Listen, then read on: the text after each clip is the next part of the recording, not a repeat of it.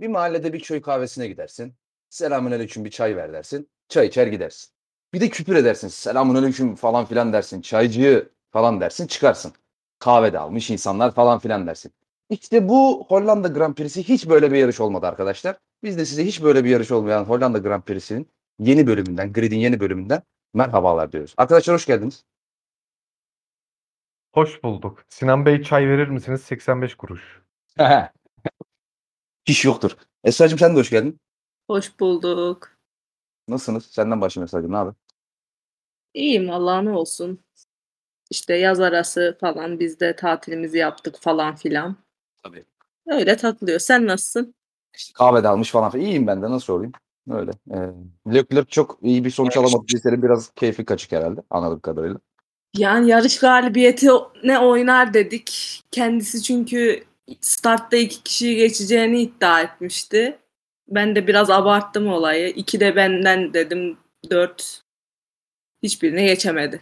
Ee, Leclerc kendisine inanan fanlarını hayal kırıklığına uğrattı diyebilir miyim? Diyebiliriz evet. Üzüldüm yani bayağı.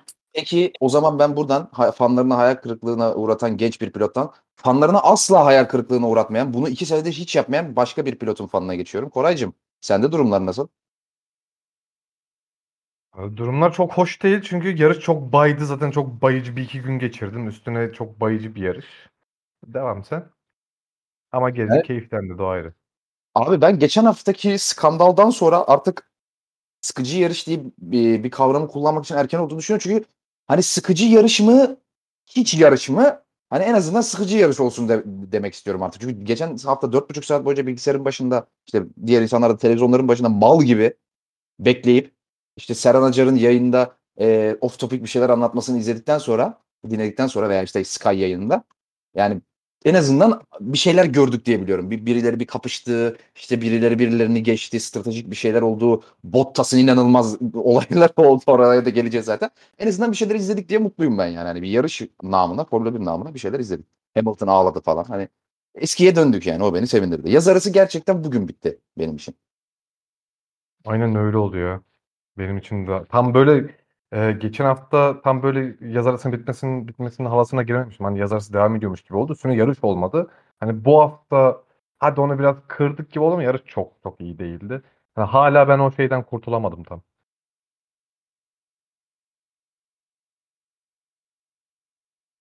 Ee, evet mikrofonu açma tuşunu bulamadığım için bir 3 saniye boşluk oldu. Kusura bakmayın. Ee, evet, ufaktan başlayalım isterseniz podcast, yarışı konuşmaya, Hollanda GP'sini konuşmaya. Ee, yani antrenman turlarını ben aslında böyle yarım göz izleyebildim. Ha, izleyebildim de izledim daha çok da bir şey olmadığı için bir yarım göz izleyebildim. Zaten pilotlarımız da sağ olsun güzide pilotlarımız hani bize antrenman seansı izletmemek için ellerinden geleni yaptılar. Sürekli biri dışarı taştı, sürekli bir kırmızı bayrak çıktı falan. Ee, yanlış hatırlamıyorsam ikinci antrenman seansında ya ilkinde ya ikincisinde ya Vettel olması lazım. Aracı kenara çekti. Çakal havuzuna çıktı. Ya 30 dakika civarı sürdü aracı oradan kaldırılma. Ben gerçekten beyin kanaması geçirdim yani televizyon şey başında, yayının başında. F1 TV'de ben dedim zaten izlemiyorum. Yani e, yanlış hatırlıyorsam düzeltin beni ya da dinleyenlerimiz kesin e, düzeltirler. Hani 55. dakika civarı, 53. dakika civarı Vettel aracı kenara çekti. Kırmızı bayrak çıktı antrenman sırasında. 25. dakika falan anca kaldırabildiler aracı. Yani 30 dakika küsur orada bir bekleme oldu. O yüzden antrenman seanslarında da çok bir şey anlamadık aslında. Hani konuşulacak bir konu vardı. Hamilton'ın e, motor arızası sebebiyle e, ikinci antrenmanı tamamlayamadı. Kenara çekmek zorunda kaldı. Herhalde antrenman turlarının en kritik noktası oydu. Ferrari'ler çok hızlı gözüktü antrenmanda aslında tek turda ama hani onu cumartesi gününe yansıtamadılar. E, onun dışında çok da konuşacak bir konu yoktu aslında. Antrenmanlarla ilgili aklınızda kalan sizin bir şey var mı? Ya işte sen iyi özetledin. Bir tek işte e, Ferrari'ler e, tek turda hızlıydı. Yarış tempoları bayağı kötü görünüyordu yalnız antrenmanlarda. Üstüne bir de ekstra olarak normal kullanıma göre daha fazla soft lastik kullanıldığını gördük antrenmanlarda ki yarışta Evet. da zaten e, softların daha dayanıklı olduğunu bu yarış üzerinde gördük. Çünkü pist zaten çok fazla lastikleri zorlayan bir pist olmadığı için hani onun antrenman daha fazla gördük diğer antrenmanlara nazaran. Ee, Hamilton'ın bir tane e, bir parçasını yani motorun güç ünitesindeki bir parçasını eski eskilerden bir tanesi değiştirmişlerdi ama o parçayı şu anda hiç hatırlayamadım. Siz hatırlıyor musunuz? Neyi değiştirdiğini? Hiç hatırlayamadım ya. Onu ben de hatırlamıyorum ya. Bende de yok bu bilgi. Ben bu bilgiyi bir ara siz ikiniz efendim ha, biri bir şey mi dedi? Yok. E, ikinizden birine söz verince başka bir konuda bu bilgiyi araştırıp bu konuyu şey yapacağım, netleştireceğim. O zaman ufaktan cuma cumartesi gününe geçelim artık. Şeye geçelim, antrenmanlara bir kenara bırakıp sıralamalara geçelim. Ee, sıralama turlarının ilk seansında aslında e, bir küçük bir de çok ciddi bir sürpriz oldu. E, Vettel'in elenmesi küçük, küçük sürprizdi aslında. Nispeten küçük sürpriz olan ama Perez'in, Red Bull pilotu Sergio Perez'in e, Red Bull'la bir e, senelik yeni bir sözleşme e, imzaladığının açıklandığı haftasında tıpkı Ocon'un sözleşme aldıktan sonraki yatışı gibi bir yatış sergiledi bize sıralama turlarında ve ilk antrenman ilk e, sıralama siyasında Q1'de elendi Perez. Ya bu tabii aslında hafta sonunun geri kalanı için özellikle yarış için Verstappen için çok ciddi bir e, problem olabilirdi. Ki yarışa geçince de oraya geleceğiz. Ben hani bugün işte Zandvoort veya Monaco dışında herhangi bir pistte yarışılsaydı bu yarışın aynısı aynı sıralamayla çok büyük ihtimal Hamilton kazanacaktı diye düşünüyorum bu yarışı. Ben oraya da geleceğiz zaten neden böyle düşünme dair. Ee, onun dışında aslında ik- ikinci Q2'ye geçersek Q2'de çok da ciddi bir sürpriz olmadı aslında. Russell'ın bir e, önce bir dışarıya taşması oldu.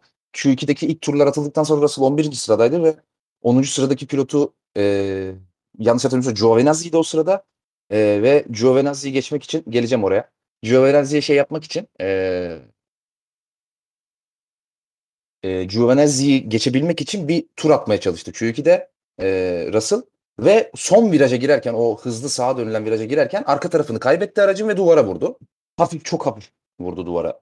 E, ama arka kanadını vurdu ve sonuçta çakıl alanına çıktığı için de Michael Massey hızlı bir kırmızı bayrak çıkardı. Şimdi orada şöyle bir garip bir durum oldu. Russell aslında bir 10-15 saniye aracı hareket ettiremeyince hemen kırmızı bayrak çıkardı Massey ama daha sonra hemen e, aracı aslında toparlayabildi Russell ve tekrar pite dönüş yapabildi. Orada acaba hani e, şimdi ilk başta çok ciddi bir şekilde vurmuş gibi gözüktü Russell'ın aracı arka kanadı. Hani devam edemez diye düşünüldü ama sonra tekrarlarına bakıldığında hiç çok da bir şey olmadığı görüldü e, Russell'ın arka kanadında. Ama yine de piste çıkacak kadar yeteri kadar güven herhalde e, sağlayamadı Williams ve Russell'ı bir daha piste yollamadı Q2 boyunca. Daha sonra birkaç dakikalık bir kırmızı bayrak seansında işte bari, Russell'ın vurduğu bariyerlerin tamir edilmesi ve çakıl alanının düzenlenmesinden sonra tekrar yeşil ışık yakıldı ve bu sefer de Russell'ın takım arkadaşı Latifi'ye ben de aşağı kalmam abi dedi. Ve o da duvara vurdu. O Russell'dan çok daha sert bir şekilde vurdu duvara ve daha uzun bir kırmızı bayrak seansına sebep oldu. E, ama Latifi'nin yaptığı bu kaza e, son turunu atamayan ve o ilk onun dışında kalan bazı pilotların elenmesine sebep oldu. Bunların arasında da en büyük sürpriz Norris'ti. E, 13. sırada kaldı ve elendi Norris. E, Ricardo'nun Q3'e kaldığı bir sıralama seansında elenmiş oldu. Herhalde bu sene ilk olmuştur diye tahmin ediyorum. Norris'in elenip de Ricardo'nun Q3'e kaldığı bir sıralama seansı. Ben hatırlamıyorum çünkü hiç.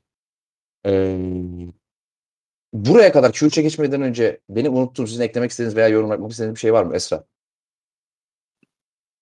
Ee, Q1'deki Mazepin Schumacher olayını ben biraz konuşmak istiyorum. Yani Onu aslında Q3 onu sıralamanın sonunda bırakacağım aslında. mi? Tamam. Evet. O, o zaman. Ee, eklemek istediğiniz bir şey yoksa Q3'e geçeyim ufaktan. Ee, Q3'te ilk turlar sonrasında aslında Verstappen'in e, iki Mercedes'e göre ve Ferrari'lere göre hani ciddi bir şekilde avantajı ortaya çıktı. Hani yaklaşık 0.270 240 gibi bir şey hatırlıyorum. Yani 0.200 saniyenin üzerinde bir farkla iki Mercedes'in birden önünde bir tur attı Verstappen. Ben açık söylemek gerekirse Verstappen'in pole, bu kadar rahat pole alacağını düşünmüyordum. Ki ikinci turlarda da aslında o kadar rahat pole alamayacağının neden beklemediğimiz ortaya çıktı. Çünkü Hamilton çok çok yakın bir tur attı. 2-3'teki ikinci turunda Verstappen'e ve neredeyse pole alıyordu. Özellikle çok iyi bir ikinci ilk son sektör attı ama ilk sektöründeki Verstappen'e olan farkı yüzünden pole pozisyonu alamadı e, Hamilton ve Verstappen o e, ilk attığı Q3'te ilk attığı tur çok fazla geliştiremese de pole pozisyonunu ufak farklı da olsa almış oldu. Arkasında Hamilton, 3. sırada Bottas, 4. sırada Gezdi, 5. sırada Leclerc, 6. sırada Sainz, 7. Giovinazzi çok iyi bir performans gösteren Giovinazzi, 8. Ocon, 9. Alonso, 10. da Ricardo şeklinde sıralamamdı e, ilk 10 Q3'te. Ben şahsen e, yani gördüğüm birkaç tane gariplik vardı Q3'ün sonunda ama e, haberleri araştırmadım ne yalan söyleyeyim. Ama mesela Leclerc'ün Q2'deki turunu geliştirememesi ve yine Alonso'nun Q2'deki turunu geliştirememesi, Ocon'un Q2'deki turunu geliştirememesi. Hani takip etmedim ama galiba bu pilotların Q3'e e, soft lastiği kalmamış diye düşünüyorum. Çünkü hani hepsinin birden Q2'deki turunu geliştiremesi biraz garip geldi bana. Zannediyorum ki kalmamıştır. Esra senin özellikle Leclerc konusunda böyle bir infon var mı? Çünkü Q2'deki turunu geliştirememiş.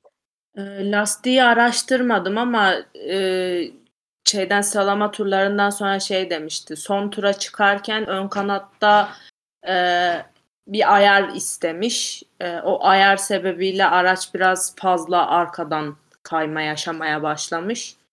E, turu o yüzden geliştirememiş ama attığım tur o kadar arkadan kayma yaşayan bir araca göre yine iyiydi demişti. Ee, burada Ve e, Leclerc e, tu- en son attığı tur Q3'teki son turunda son sektörde Hamilton'a Hamilton'a maruz kaldı. Hamilton da tura başlamamıştı. Orada Hamilton'a geçmek zorunda kaldı. O da bir e, zaman kaybettirmiş olabilir Leclerc'e. Aa öyle mi? Bak ben bunu görmedim. Tamam bu info için teşekkür ediyoruz. Ama hani Q2, Q3'teki attığı iki turda da Q2'deki turlarını geçememesi bana biraz garip gelmişti. Belki de lastiklerle alakalı değil de dediği gibi ayarla ilgili bir şey olabilir. Ee, tabii sıralamanın öne çıkan performanslarından bahsetmek gerekirse e, Gezzi'nin yine çok iyi bir performansı vardı. Yani Gezzi hakikaten e, sadece sıralama anlamında konuşuyorum. Bu senenin her e, aracın performansına göre relatif olarak baktığımız zaman e, en iyi sıralama performansı pilotu gösteren e, sıralama performansı gösteren pilot olabilir hakikaten. Yani sürekli o ilk 4 ilk 5 içerisinde yer, yer alıyor neredeyse. Yani yer almadığı çok nadir yarış var. Hakikaten oralarda olmadığı zaman şaşırmaya başladık biz artık.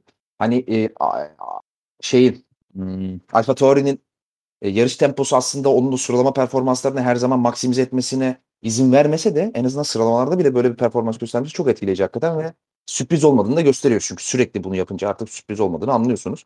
Yine iki Ferrari'nin önünde bitirdi. Yine iki McLaren'ın önünde bitirdi ki zaten bir tanesinin önünde bitirmemesi sürpriz oluyor da öbürü de zaten Q2'de aslında biraz güme gitmiş oldu. Ben Norris'in de aslında antrenmanlardaki hızı, e, tek turdaki hızı oldukça etkileyiciydi. Hani ben bir acaba bir Bottas'ın arkasına alabilir mi en azından gibi bir düşünüyordum Norris için ama e, onu görememiş olduk tabii. Ama yine de Gezdi'nin performansından bu hiçbir şey götürmez. Çok iyi bir dördüncü kaldı. Giovinazzi'yi tabii ki konuşmak lazım. Yani o da aslında Q3'e biraz şansla kalmış oldu. Çünkü orada e, kuvvetle muhtemel onu geçebilecek bir Russell ve Norris varken e, en azından hani diğer pilotları saymasam bile e, onların aslında tur atamaması sebebiyle birinin kazayla diğerinin Latifi yüzünden tur atamaması sebebiyle Q3'e kalmış oldu ama yine de Q3'te hani iki iki Alfa e, Alpini ve şeyi e, arkasına almış olması, bir McLaren'ın arkasına almış, almış olması yine büyük başarı Giovinazzi için. E, onu da tebrik etmek gerek. Onun dışında tabii ki Verstappen'i pole aldığı için tebrik ediyoruz zaten. E, ama açık söyleyeyim ben Hamilton pole beklemiyordum. E, pardon özür dilerim. Verstappen pole beklemiyordum. Hamilton bek- biraz daha favori görüyordum bu pistte. E, Koray senle başlayayım. Genel olarak sıralama konusunda ne düşünüyorsun? Yani hız anlamında söylüyorum. Hani e, diğer olayları sonra konuşacağız zaten. Hani bekliyor muydun Verstappen pole'ünü veya atıyorum Gezi'nin bu kadar kuvvetli olmasını? Hani genel bir değerlendirme alalım senden. Ben Verstappen'in polini bekliyor, bekliyordum. Hem araç hızı ayrı bir konu hem de e, Verstappen'in ilk kez ev sahibi olarak yarışacak olması ona ayrı bir motivasyon sağlayacağı için ben e, Verstappen'i biraz daha favori görüyordum bu konu. Çünkü ya araçları da yine ko- konuşuruz daha sonra ama araçlar arasında bu çok aşırı bir fark olduğundan zaten bahsedemeyiz. E, onun için ben bu etkenlerden dolayı Verstappen'i favori görmüştüm. Yalnız e, Q3'teki Verstappen'in e, 0.071 e, daha iyi tur atmıştı galiba ikinci hakkında. O hakkında DRS'sini kullanamamış Verstappen. Zaten birinci ve üçüncü sektörlerde sarı derece yapmışken ikinci sektörde mor derece yapıp e, o tur zamanı geliştirmişti ve o tur zamanı geliştirememiş olsa Paul Hamilton'a gidecekti. Hamilton'ın son turunda son sektörü muhteşemdi. Yani 0.2 saniye civarı aldı sadece. Evet, evet o O sayede zaten sektörde. yaklaşabildi. Normalde bu kadar yakın gelmiyordu o tur. Aynen. eee, öyle bir fark oluşmuştu orada. Eee, aynı zamanda hem Hamilton'ın son sektör performansı hem de eee, Verstappen'in ikinci sektör performansı çok belirleyici oldu pole pozisyonda. Ben aynı zamanda bir de e, Gezdi ve Giovinazzi'den bahsetmek istiyorum. Ya Gezdi biz hep bahsediyoruz, bahsediyoruz şey ya, ya bir Ferrari ya bir McLaren ya da ikisini birden e, zaman zaman arkasına aldığından bahsediyoruz. İşte Tsunoda ile çok net bir karşılaştırma yapamadığımız için. Abi Gezdi'nin özellikle işte bu sıralamada sıralamalarda 4 ve 6 arası yaptığı dereceler çok e, normal gelmeye başladı artık. Hani aslında bu e, çok iyi bir performans ama bunu sürekli yaptığı için artık bu Gezi'nin normali olarak görülmeye başladı. Ki ben benim Gezi yapı, sıralama turları üzerinde yapacağım en büyük övgülerden biri bu. Yani çok üst seviyeye koydu çıtayı Gezli bu konuda. E, Gezli'ye övgüm orada bu. Giovinazzi için de hani, e, son zamanlarda e, Alfa Romeo'da özellikle pilot kadrosuyla ilgili bir değişim olacağı söyleniyor. İşte Nick De adı geçiyordu yanlış hatırlamıyorsam. E, Giovinazzi'nin yerine ama Raikkonen'den tamamen e, hoşnut değiller. Hatta Raikkonen'i tamamen silmişler. O çok belli. Yani hiç memnun değiller Raikkonen'den. Bunun üstüne Giovinazzi'den de memnun değiller. Gio- Giovinazzi'de bir soru işaret durumu var. Çünkü Gio Giovinazzi ara ara yine iyi performans gösterebiliyor. Bu hafta sonu mesela onun için çok kritikti. Hani eğer Giovinazzi koltuğunu kaybetmeyecekse ya da koltuğunu koruyup koru koruyacaksa ha bu performanslarla koruyu korumayı başarabilecek. Onun için bu hafta çok kritikti Giovinazzi için de. Benim bunlar sıralamayla ilgili söyleyeceklerim. Eee, ağzına sağlık hayatım. Esra'cığım senden de bir genel sıralama yorumu alalım. Hani şaşırdıkların, şaşırdın mı, şaşırmadın mı yoksa sonuca veya gözüne çarpan performanslar iyi kötü anlamda? Benim en şaşırdığım şey o üçüncü virajda normalde ben aşağıdan dönerler diye bekliyordum ki bize hep e, Zandvoort turu atılırken hep o virajı aşağıdan dönmüşlerdi. Yani o e, yüksek yer değil de alçak yerden dönmüşlerdi. İlk sanırım onu Alonso keşfetmiş. Yukarıdan turu dönünce daha hızlı olduğunu vesaire. E, sonra diğer pilotlar da sonra Ocon denemiş. E, bakmışlar ikisi hızlı gidiyor. Diğer e, takımlar da e, bunu fark edip e, yukarıdan yukarıdaki çizgiyi kullanmaya başlamışlar. Bir o dikkatimi çekmişti. E, bir de şey e, Hamilton ve Verstappen'in mesela Verstappen'in Q3'teki ilk turuyla Hamilton'ın Q3'teki son turu e, şeyine mi- milisaniyesine kadar aynıymış ve o 0.038 fark işte Verstappen'in o ikinci sektörde e, gelen mor derecesi sayesinde olmuş. Yani o ben aslında acaba şov falan mı yapıyor diye içimden geçmedi değil ne yalan söyleyeyim. Sonuçta e, Hollanda'da ev sahibi olduğu bir yarışta pol almaya çalışıyor ve hani DRS açmadan Hamilton'dan pol aldı dedirtmek Şimdi Verstappen yapmaz böyle bir şey diyemiyorum. Çünkü biraz kafası gitgelli bir arkadaşımız. Ee, yani o sorun, o e, DRS'nin açılmaması sorunu Verstappen'e gerçekten çok e, pahalıya mal olabilirdi ki yarışı da konuşacağız birazdan. Hani o pol sayesinde yarışı da kazandı bir nebze. Ee, benim başka ekleyeceğim bir şey yok sanırım. Eee, teşekkür ediyorum hayatım. Ağzına sağlık. Eee, ufaktan yarışa geçelim isterseniz. Sıralamaları da böyle noktamış olalım. Eee, aslında start finish düzlüğündeki start finish çizgisiyle ilk viraj arasındaki mesafenin kısa olmasından dolayı startta çok da fazla ekstrem bir şey eee, olacağı olmasını kimse beklemiyordu aslında. Tabii yine biz Discord kanalımızda muhabbet ederken bazı üfürmeler oldu aramızda ama onlar yarı şaka yarı ciddi şeyler. Ama hepimiz biliyoruz ki eğer bir tane bizimki bile doğru çıksaydı ben demiştim diyecektik ama hiçbirimizin doğru çıkmadı aslında. Çünkü aslında oldukça standart bir start oldu. Özellikle ilk e, 4 sırada e, yarışan pilotları göz önüne alırsak. Biraz orta sıralarda bir şey oldu. Alonso'nun o banking kısmında dışarıdan Ocon'a çok güzel bir hata oldu. Orada Ocon'u geçti ve o viraja gelmeden bir viraj önce de neredeyse temas ediyorlardı birbirlerine. Çok ufak hata etmişler onboard'dan gördüğüm kadarıyla. Ama hani e, biraz bir ufak bir dışarı taşmayla sonuçlanmış sadece. O ciddi bir kazayla da sonuçlanabilirmiş ama. Eee onun dışında start yani dediğim gibi start aslında kazasız belasız standart bir şekilde geçti ve pilotların hemen hemen önemli pilotların diyelim hepsi yerini korumuş oldu.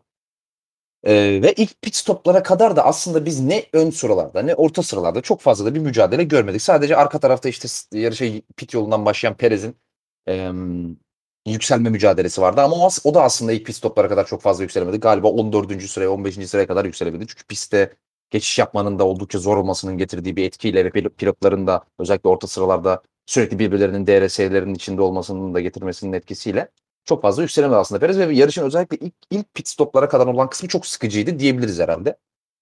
Ee, işte birbirlerini kollayan, birbirlerine stratejik olarak hamle yapmak için bekleyen pilotlar vardı ve biz yine e, Verstappen, Hamilton, Bottas, Gasly, Leclerc, Sainz, Alonso, Ocon e, ve devamı şeklinde bir sıralamayla ilerledik pit stoplara kadar. E, aslında pit hamlesini önlerden yapan ilk pilot Hamilton oldu. Arka pilotla arkadaki biraz da arkadaki pilotları saymıyorum. Şu an liderlik mücadelesine odaklanıyorum. O yüzden böyle söylüyorum.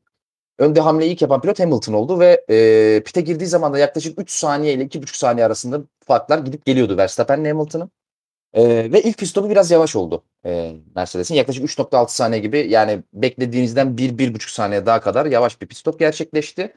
Ve e, hemen bir tur sonra da giren Verstappen bu yavaş pit stopunda verdiği rahatlık sayesinde e, farkı korumuş oldu e, Hamilton'a karşı. Ama hani normal standart bir pit stop yapsaydı da Hamilton çok geçebilecekmiş gibi görünmüyordu açıkçası. O Verstappen'in bir tur sonra yaptığı pit stoptan sonra. Ama biraz da işleri garantiye almış oldu Red Bull adına bu. Ve aslında biz bir e, yaklaşık 18-20 tur daha, bu arada bu e, soklarla başlayan ön sıradaki pilotların tamamı e, medium lastiğe geçti. Hamilton'da, Verstappen'de, Bottas'ta. Ama Bottas daha sonra yaptı pitini. Oraya da geleceğim. E,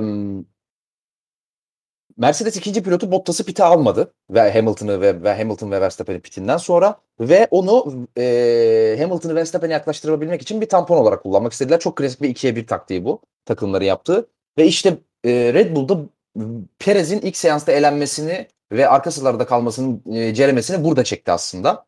Ve podcast'ın başında da dediğim gibi eğer bu pist Zandvoort olmasaydı veya Monaco dışında herhangi bir pist olsaydı çok büyük ihtimalle biz bugün Hamilton galibiyetini konuşuyor olacaktık. Çünkü Bottas aslında o Verstappen'i tutma işini e, gerektiği kadar yaptı. Ve Hamilton bir tur arka, e, Verstappen'i bir tur arkasında tutabildi ve Hamilton'ı DRS mesafesine soktu. Ama her ne kadar DRS mesafesine sokmuş olursa olsun e, sadece bir tur farkla e, takılmış lastiklerle ve hemen hemen aynı araç performansıyla Hamilton'ın Verstappen'i geçmesini açıkçası hiçbirimiz beklemiyorduk ve atak dahi yapamadı zaten Hamilton Verstappen'e ve o tutmak Bottas'ın tutması çok bir işe yaramadı aslında. E, şimdi ikinci pit stoplara gelmeden önce Esra sen hem Mercedes'in yerinde olsan e, başka bir taktik uygular mıydın Bottas için? Yani e, onu Verstappen'e karşı tampon olarak kullanmak yerine geçişin bu kadar zor olduğu bir pistte başka bir şey yapmayı dener miydi? Çünkü Hamilton'ın Verstappen'in pist üstünde geçebilmesi çok zor gözükmüyor muydu sence de?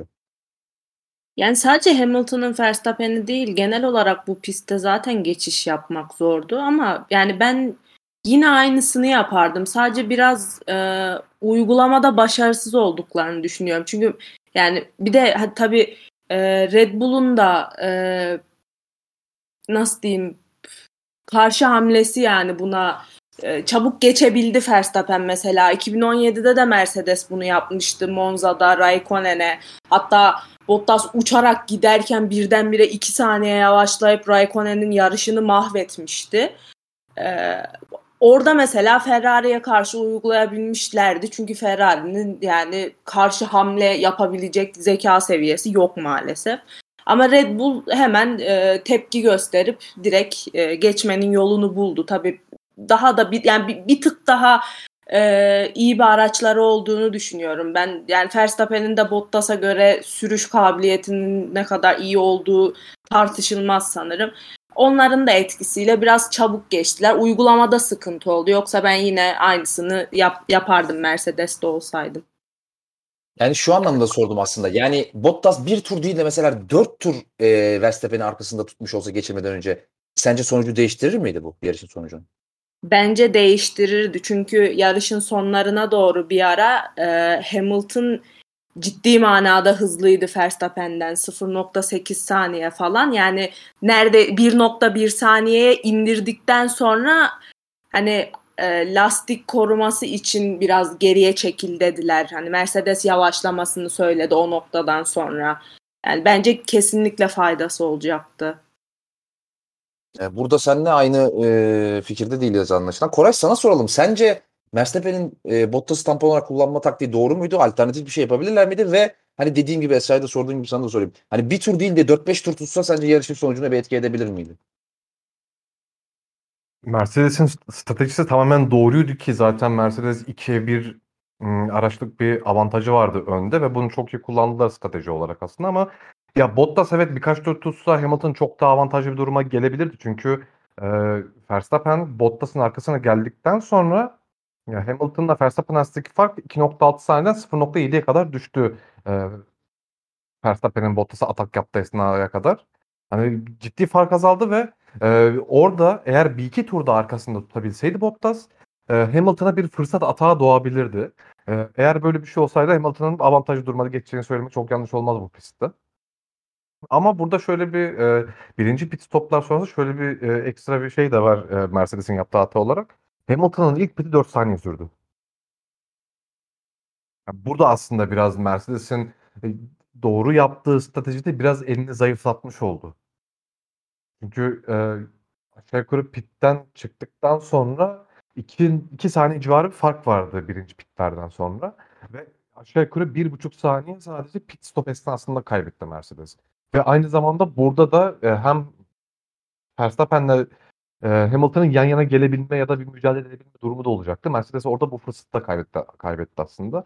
Ya doğru stratejiydi ama işte hem Bottas'ın ekstradan bir iki tur tutamaması hem de e, pitte kaybedilen bir buçuk saniye biraz Mercedes'in yaptığı doğru strateji, strateji olmasına rağmen elinde zayıflatmış oldu.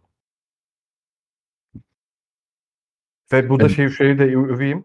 Ee, biz daha önceki podcastlerde bu konuda Red Bull'a çok sallamıştık. Hala ikinci takım gibi davranıyorlar. Bu tarz şeylere cevap vermiyorlar. Oraya geleceğim, oraya geleceğim. İkinci pit stoplarda onu, onu, onu oraya geleceğim. Koray. İkinci pit Tamamdır stop. Çünkü aslında oradaki iyi hamlesi Red Bull'un ikinci pit stoplarda geldi. Oraya geleceğim. Ee, şimdi bu konuda ben de yorumumu söyleyeyim. Ee, ben şahsen düşündüm bu konu üzerine biraz. Hani yarış boyunca da yarışta da çok düşünmeye vaktimiz olduğu için çünkü. Ee, ya ben Mercedes ne yaparsa yapsın bugün sanki galibiyet için e, yapabilecekleri çok bir şey yokmuş gibi geldi bana. Yani ne olursa olsun bence Verstappen her türlü bu yarışı alacakmış. Ve Red Bull eğer stratejide sıçmadıysa ve sıçmadılar ve bence artık Mercedes- e, Mercedes'in çok da yapabileceği bir şey kalmamış gibi geliyor bana. Ee, o yüzden hani kötü strateji yaptılar veya daha iyisi olabilirdi diye bir şey demiyorum. Tekrar söylüyorum. O yüzden deyip geçiyorum. Ee, Mercedes bu tür durumlarda yani Hamilton'ın Verstappen'den ne çok uzaklaştığı yani 2,5-3 saniyeden çok fazla uzaklaşmadığı, temposunun iyi olduğu e, ama atak yapabilecek kadar da yaklaşamadığı durumlarda bu sene bunu en az 3-4 kere gördük biz. Verstappen önde Hamilton arkada şeklinde. E, durumlarda yaptığı çok klasik bir kumar var Mercedes'in. Hamilton'ı özellikle C1 veya C2 bir lastik takabiliyorsa o yarışta Hamilton 0-1 set. Çünkü Mercedes'in bu iki lastikle Red Bull'a ve diğer gridin kalanına avant göre çok daha avantajlı olduğunu biliyoruz. E, böyle bir kumar oynuyor Mercedes. Yine bu kumar oynadı ve e, ilk e, pit stop'tan sonra taktıkları medium lastiklerle sadece 18 tur gittikten sonra Hamilton'ı e, C2 set hard lastiğe geçirdiler. E, ikinci pit stoplarını yaparak. Bu aslında yavaş bir pit stop değildi, standart bir pit stoptu ve ben hemen o sırada şunu düşündüm. E, dile de getirdim bunu. Red Bull hemen pit'e girmeli. Çünkü arada yaklaşık 3 saniye gibi bir fark vardı yine. Hamilton ikinci pit stopunu yaptığı sırada. Ve bu fark bir turda kapatılacak bir fark değil. Hemen Red Bull'un pit'e alması gerekiyor. Çünkü e, özellikle pist üstü avantajının bu kadar da önemli olduğu pistte ve C2 takmış bir Mercedes'in tekrar o pist üzerinde geçebilmenizin mümkünatı yok. Ve Red Bull'da e, bu sene çoğu zaman yapamadığının aksine doğru bir karar verdi bu sefer ve e, maceraya girişmeden aslında önde giden her takımın yapması gereken şeyi yaptı. Özellikle Zandvoort gibi bir pistte, gibi bir pistte yapması gereken şeyi yaptı ve pist üstü pozisyonu korumayı tercih ettiler ve hemen bir tur sonra onlar da Verstappen'i pite aldı. Arada şöyle bir fark oldu. Hamilton hard lastiğe geçerken Verstappen medium lastiğe geçti.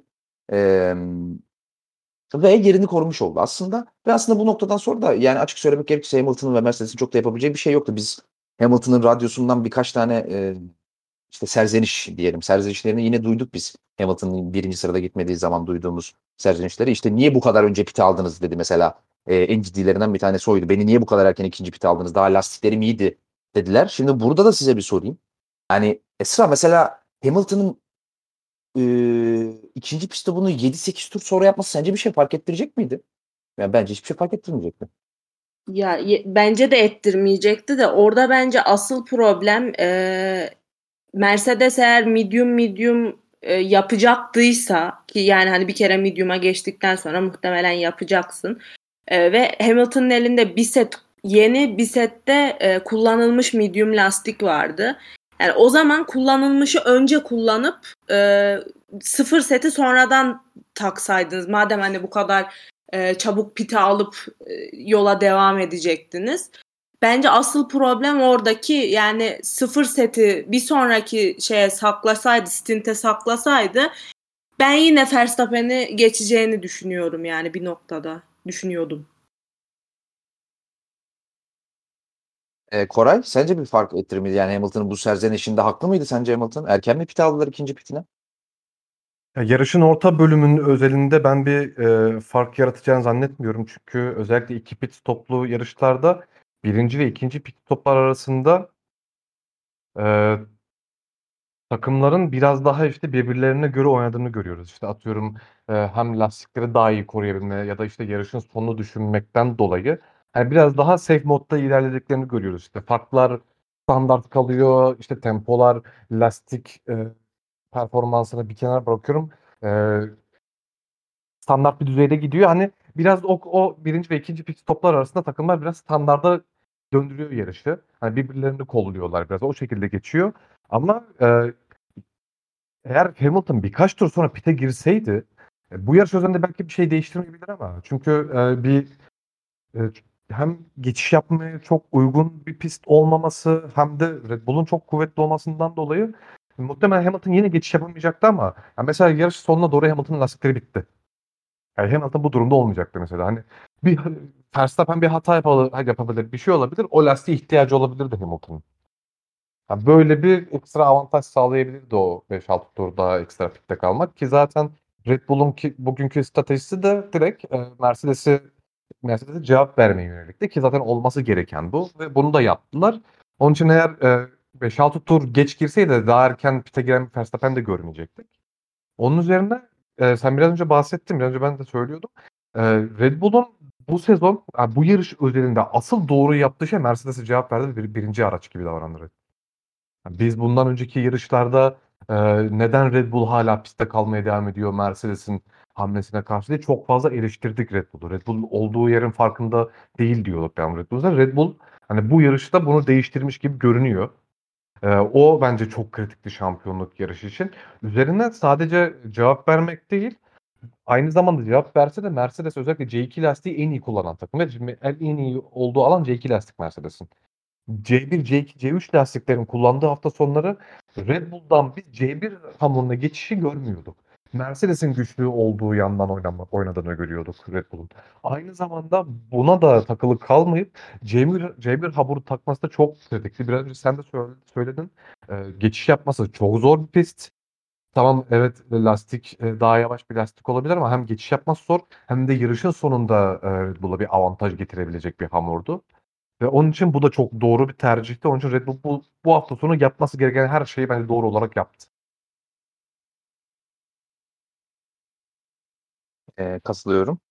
Eee aslında az önce de dediğim gibi ikinci pit stoplardan sonra hani yarış galibiyeti konusunda Hamilton'ın eee, çok da fazla bir şansının daha olmayacağı ve eğer yani Verstappen'in lastik patlatması, mekanik arıza yaşaması veya işte hata yapıp dışarı taşması gibi bir ekstrem bir durum olmadığı sürece de aslında Verstappen'in yarışı kazanacağı az çok belli olmuştu ikinci pit stoplardan sonra. Eee tam biz yarışın aslında bu şekilde bitmesini ve Verstappen Hamilton Bottas şeklinde bitmesini beklerken Valtteri Bottas hocamız, Valtteri Bottas bilgemiz özür diliyorum. Öz Türkçeyle konuşmak gerekirse. eee, bize gülecek, eğlenecek bir şeyler vermeyi başardı. O yüzden hocamızı tebrik ediyoruz. Bilgemizi tebrik ediyoruz.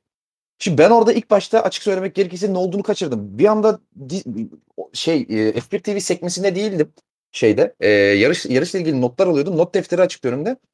F1 TV sekmesinde de bir şey duyamadım hani dikkatimi çeken ama bir anda Discord'da bizim eee, kanala baktığımızda, Grid kanalına baktığımda herkesin random gülüş attığını gördüm. Allah Allah dedim ne oldu falan. Hani Bottas'ın pit'e girdiğini gördüm ama hani bununla ilgili bu kadar gülecek ne oldu acaba dedim. Hani bir bir şey mi kaçırdım diye. Abi şöyle bir şey dediler bana. yani doğrudur diye tahmin ediyorum. Çünkü 3 kişi falan söyledi bunu. Abi Bottas'ı pit'e almışlar. Ben de tabii şey diye düşündüm bu arada. Bottas ilk pit'e girdiğinde eee chat'ten biri şey sormuştu. Eee, niye aldılar Bottas'ı. Ben de dedim ki e, fastest lap denemesi yapacak. Aynı soran kişi bana dedi ki e zaten Hamilton da fastest lap. Ben de dedim ki şimdi kim olduğunu hatırlamıyorum kusura bakmasın. Ben de, ben de içimden dedim ki Allah Allah doğru söylüyor ya. Zaten Hamilton'da değil mi fastest lap? Bunlar niye Bottas'ı acaba fastest lap attırıp Hamilton'a şey yapıyorlar ki diye düşündüm. Eee, Hamilton'dan puan almaya çalışıyorlar ki diye düşündüm. Ve daha sonra neden güldüklerini anladım. Sorduktan sonra meğer Bottas demiş ki beni niye pit'e aldınız? Onlar da demiş ki lastiklerde vibrasyon var o yüzden aldık. Hızlı hızlı tur atma gibi bir şey demişler. Şimdi ben mi yanlış söyledim? Yanlış söylediysem biri beni düzeltsin lütfen arkadaşlar. Yok doğru. Doğru doğru. Hızlı Yani tur hızlı tur atı atma dediler direkt. O da dedi ki e niye pit'e girdik o zaman dedi. Önlem önlem olarak girdik dediler. Abi peki bir şey söyleyeceğim. Eee, şurayı kaçırdım ben. Eee, kusura bakmayın dinleyemedim tekrar. Eee, Bottas mı önce sordu yoksa onlar mı dedi? Hiçbir Bottas hiçbir şey sormadan direkt hızlı tur atma di diye mi dediler Bottas'a yani? Evet direkt hızlı tur atma dediler. Fastest lap deneme dediler. Abi ayıptır ya ama yani oha E, bu arkadaş ya. gerçekten Valtteri It's James'ten falan daha kötü bir şeydi yani. Eee, ondan sonra ama kral eee, hızlı tur attı. Yani eee, F1 TV yayını tabii ben İngiliz şey BBC şey, ımm, Sky Sports yayınından takip ediyorum ben tabii yayını. Orada David Croft eee, Sky Sports'un yayıncısı şey dedi. "E, Bottas hızlı tur atmamaya çalışırken bile hızlı tur attı gibi bir şey dedi de ben buna zerre inanmıyorum. Bayağı en hızlı 3 sektör zamanını birden tamamlayıp e, fast step aldı. Ben kesinlikle Bottas'ın istemeden hızlı tur attığına falan inanmıyorum. Bence bayağı hiç umurunda olmadı ve fast step attı yani. Bilmiyorum bana katılıyor musunuz bu konuda ama. Kesinlikle katılıyorum. E, ama e, tabii orada hemen bir puanın gittiğini gören Hamilton radyodan şey açıklaması yaptı. Benim o bir puana ihtiyacım var dedi ve hemen pit aldılar. O da 1.11.0 gibi bir tur attı. Allah'ın manyağı. Hani utanmasa pole pozisyon turu atacaktı yani. E, uçarak bir tur atıp o bir puanı son turda da olsa geri aldı ama hani bu 2-3 turluk sekansta bizi Mercedes takım olarak Bottas Bilgem'in önderliğinde güldürmeye başardılar. O yüzden kendilerini bu yarışta bizi güldüren nadir olaylardan birine imza attıkları için tebrik ediyoruz. E, bu konuda yorumlarınızı alalım Koray. Ne düşünüyorsun? Bottas e, gitmeden önce son bir fuck you yapayım dedi ama olmadı gibi. Yani e, Akif'ten yorum çalacağım ama e, öleceksek adam gibi ölelim deyip öldü galiba Bottas. Abi yalnız önce ben bir e, e, Bottas'a girmeden önce biraz olayı değerlendirmek istiyorum Mercedes cephesinde. E, ben Mercedes'i Bottas'ı işte vibrasyon sorunuydu bilmem ne garanti alalım diye pis, e, pis, pite aldık dediler ama bence olay tamamen yalan. E, o ara en hızlı tur Hamilton'daydı. Verstappen'in herhangi bir hızlı tur tehdidine karşı bence Bottas pite aldı Mercedes. Eğer e, Verstappen en hızlı turu elde etseydi muhtemelen Bottas'a hızlı tur at diyeceklerdi. Ben burada bir garantiye gittiğini düşünüyorum Mercedes'in. Ve bu e, pitin de bundan dolayı olduğunu düşünüyorum ama daha sonra işte e, Verstappen'in temposunun artık böyle çok hızlı tur atabilecek seviyede olmamasından dolayı biraz Bottas'ı yani yaptıkları terbiyesizlik bence açıkçası hani hızlı tur atma. Ya tamam bu zamana kadar her zaman hep e, Bottas'ın wingmanliğini gördük vesaire ama ya madem öyle bir durum var Hamilton da al pite buraya girmeden ki aldın sonra zaten. Ya buradaki Mercedes'in hem bir doğru stratejisi var bence hem de Bottas'a yaptığından dolayı çok büyük bir terbiyesizliği var bence Mercedes'in burada.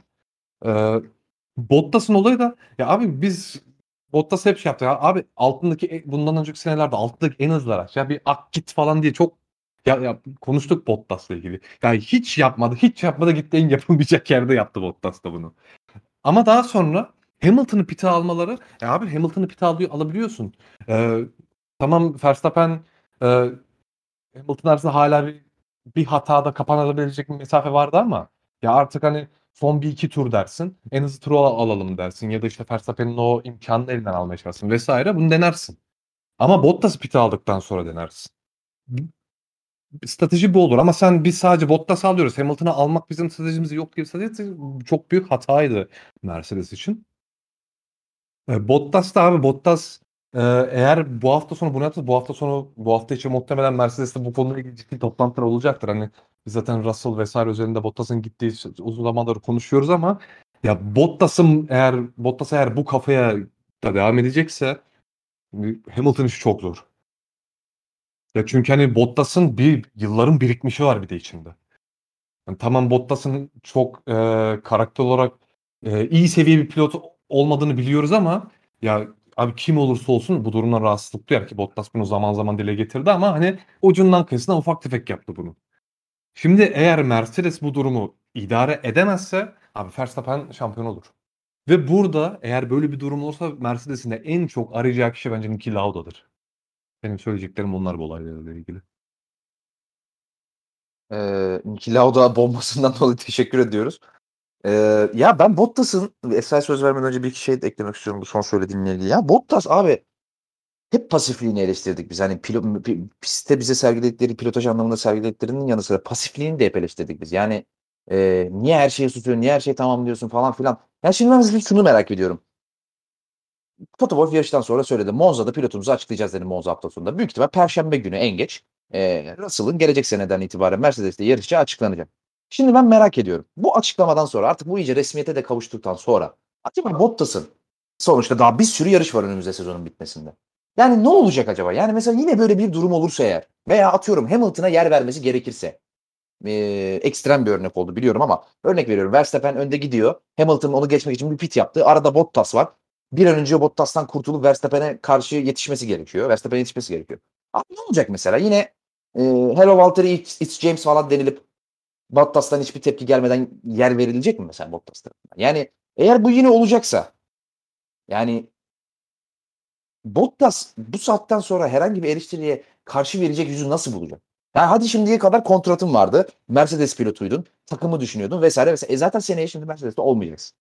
Yani bak yer vermek de neyse. Yer vermek yine bir ekstrem bir örnek. Hani ayrılsan bile yaparsın bunu ama ama mesela şu anki gibi bir durum olsa yine. Yani Valtteri seni pite aldık ama abi hızlı tur atma Hamilton'a o puan lazım. E yine mi tamam diyeceksin mesela ne yapacaksın? Yani bir tepki gene mi gösterilmeyecek? Yine mi hiçbir şey söylenmeyecek radyodan? Hani sanki bir de Formula 1 öyle bir spor ki sanki radyodan e, pilotlar takımlarını hiç bir zaman eleştirmiyor. Abi pilotlara pilotlar takımlarına neler diyorlar ya? Neler diyorlar yani abi Alonso'yu unuttuk mu 2015'te 16'da neler dedi? GP2 engine dedi ya adam. Yani bedava motor veren üzerine bir de 100 milyon dolar senede e, sponsor olan McLaren'a Honda'dan bahsediyorum. Adam GP2 engine dedi radyodan. Milyonların önünde 300 milyon kişi izliyor ortalama her Formula 1 yarışını dünya üzerinde. Yani adam GP2 engine dedi. Hamilton her yarışta posta kayıyor. Bono'ya ve Mercedes'e ne yapıyoruz arkadaşlar? Bunu konuşmamız lazım. Bu böyle olmaz. Vettel'in dediklerini biliyoruz. Diğerlerinin dediklerini biliyoruz. Ya zamanda Schumacher'in dediklerini biliyoruz. Senna'nın dediklerini biliyoruz. E şimdi Formula 1 böyle çok işte etik kodlarına çok uyan, pilotların bunun tamamı neredeyse buna uymak zorunda olan, uymayanların cezalandırıldığı falan çok steril bir ortam olsa ben Bottas'ın mesela radyodan veya işte yarış sonu açıklamalarında ona bir mikrofon uzatıldığında falan böyle şeylere tepki göstermemesini anlayacağım.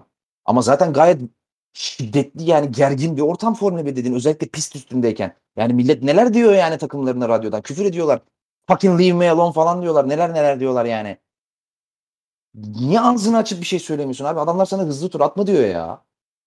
Ya Allah aşkına. E şimdi artık kontratın da yok ki ben bunu 3 aydır biliyordur diye tahmin ediyorum Bottas. Söylemişlerdi yani Bottas'a biz seninle devam etmeyeceğiz diye. Abi bir ağzını açıp bir şey söyle Allah aşkına. Tamam yer vermeyi falan da geçtim. Ya bu nedir ya? Hızlı tur atma nedir abi? Ne yapsın? Yavaş mı gitsin herif yani? Abi böyle bir rezalet olabilir mi? Bir ağzını açıp bir şey söyle ya. Ya bir de ki nedir abi? Beni zaten siktir ediyorsunuz. Bırakın da bir yarışayım kafama göre. Şu 7-8 tane yarış kaldı önümde yani. Şu bu kadar hızlı bir araçta. Bir daha kariyerimde bu kadar hızlı bir araç yakalayamayacağım. Bırakın da biraz yarışayım da ya. Sana ne yapabilirler ki? Zaten kovdular seni abi. Yanlış mı düşünüyorum? Sana daha ne yapabilirler yani? Abi Allah aşkına bir ağzını aç bir şey söyle ya. Deyip tiradımı sonlandırıyorum. Esra'cığım.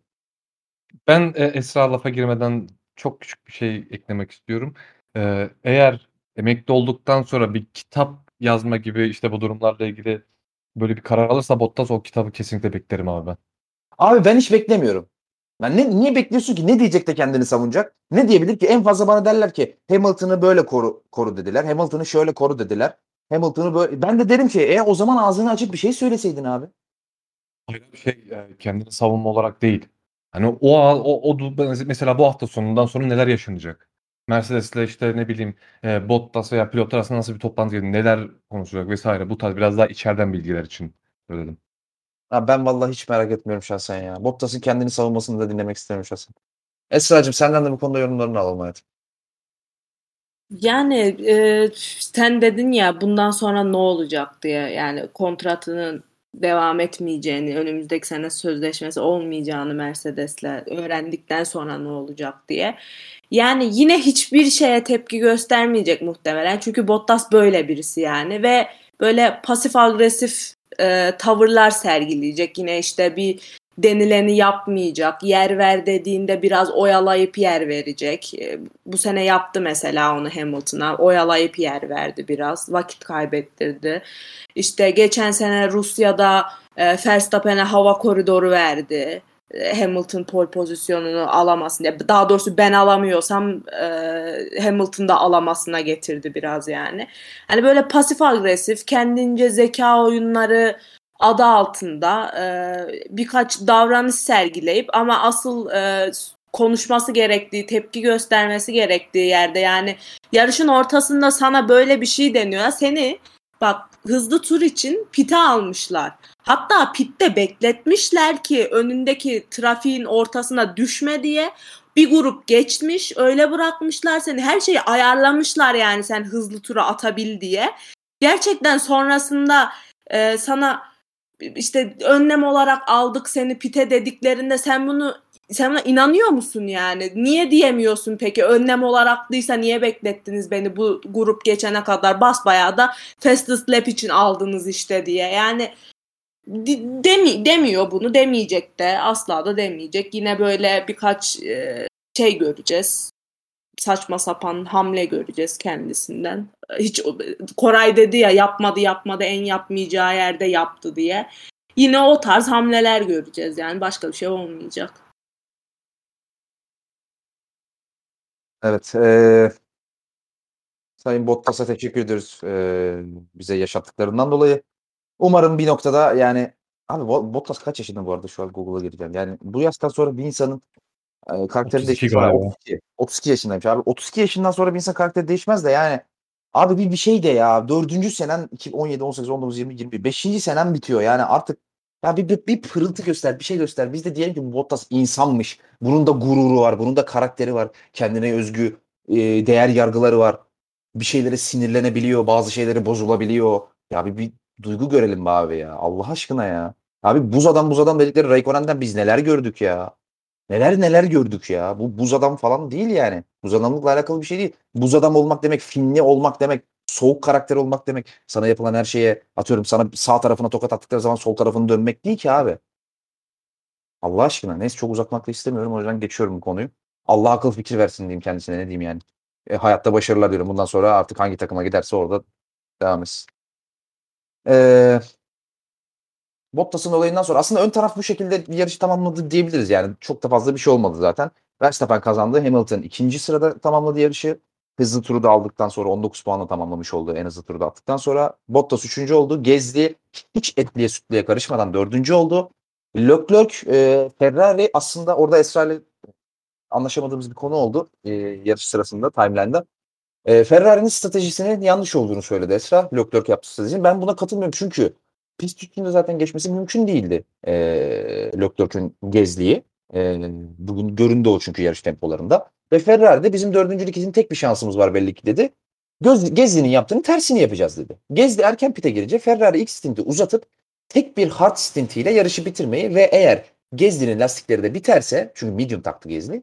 Gezli'nin lastikleri de biterse ne güzel dördüncü oluruz diye düşündü ve bence doğru yaptı. Başka yapabilecekleri bir şey yoktu diye düşünüyorum. Ama Esra benimle aynı fikirde değil gibi. Esra sana sorayım. Neden benimle aynı fikirde değilsin? Yani şöyle yüzde yüz ayrışmıyoruz. Yani yaptıkları taktiğin e, yanlış olduğunu yani direkt yanlış değil de e, seninle ayrıştığımız nokta şurası. E, sen soft stintinin uzunluk süresinin doğru olduğunu düşünüyorsun. Ben e, son 3-4 tur 0.5 0.5 hatta daha fazla e, Gezli'ye zaman kaybederken yani bunu göre göre hala 3-4 tur tutmalarını e, yanlış bulmuştum. 3-4 tur önce e, pite alabilirlerdi diye. Ya onu da şu yüzden söyledim. Şimdi hard lastik tak, takacaklar zaten yani. E, hard lastik hem hard lastik e, yarış sonunda 3 tur o kadar da fark ettirmeyecek e, performans düşüşü açısından. Hem de arkasında Sainz olacaktı yine. E, o yüzden dedim ki yani 3 tur bir şey fark etmez. Keşke keşke 0.5 0.5 işte 2 saniye yakın zaman boşuna kaybetmeseydi ilk stintin sonunda. E, çünkü bir ara gerçekten Gezli'den baya baya hızlıydı. Bir saniye bir saniye alıyordu. İşte 4 saniyeye falan düşürdü farkı. Yani belki dedim bir şansı olabilirdi. Hani araçlar gerçekten çok eşit seviyedeydi. Gezdiği pist üstünde muhtemelen geçemeyecekti ama e, öyle olduğunu düşündüm yani. Belki bir şansı olabilirdi o zaman en azından bir daha yaklaşabilirdi, daha deneyebilirdi diye düşündüm. E, ben aslında çok bir etki edeceğini düşünmüyorum yarışın sonunda baktığımız zaman. Çünkü hani e, Gezdi medium lastikleri çok iyi kurdu ve yarışın son turlarında dahi 1.15'lerde düşük 1.15'lerde neredeyse 1.14'lere yakın turlar atmayı başardı. Ben aslında o 3-4 turu çok fark ettirmeyeceğini düşünüyorum ki bence Ferrari ne kadar geç e, pite sokabilirse o kadar iyiydi e, Leclerc'ü. Çünkü Sainz'dan da biz gördük. Ferrari kesinlikle gridin en iyi e, lastik koruyan araçlarından bir tanesi değil. Özellikle hava durumu kendilerine uymadığı zaman ve hard lastikleri açık araya hızlı bitiren takım oldu bugün de. Özellikle Sainz'la ve Leclerc'ün de temposu son turlara doğru yavaşladı. Bence o yüzden ilk stinti hani yani o hard stintini kısaltabildikleri kadar kısaltmak doğru stratejiydi Ferrari için ama hani hiçbir şekilde o gezdiği geçebilecek kadar hızlı olmadıkları da görünmüş oldu aslında yarış sonunda. Çünkü dediğim gibi yaklaşamadı bile Leclerc gezdi. Yani yarış zaten hani yarış sonunda e, tur dereceleri hemen hemen aynıydı Gezli ile Leclerc'in. Benim dediğim sekans e, yani hard'ı taktıktan sanırım bir 4-5 tur sonradan itibarendi. Bayağı bir saniye bir saniye alarak geliyordu. Yani Leclerc'in aslında daha normaldi ama yani hardı o kadar yemek gerçekten Sainz'in eşekliği başka hiçbir şey değil. Carlos Sainz'e bu aralar ne oluyor bilmiyorum. Hırvatistan'da gaza basmaz. Burada gaza basmaz. Yani bu adamın gaz pedalının altına kaldırım taşı mı koydular? Ben gerçekten o aracın içini görmek istiyorum yani. Bu adam basmıyor ya. Gaza basmıyor. Anlamıyorum. Hiç mantıklı bir açıklama dahi bulamıyorum. Neden sürmediğine dair.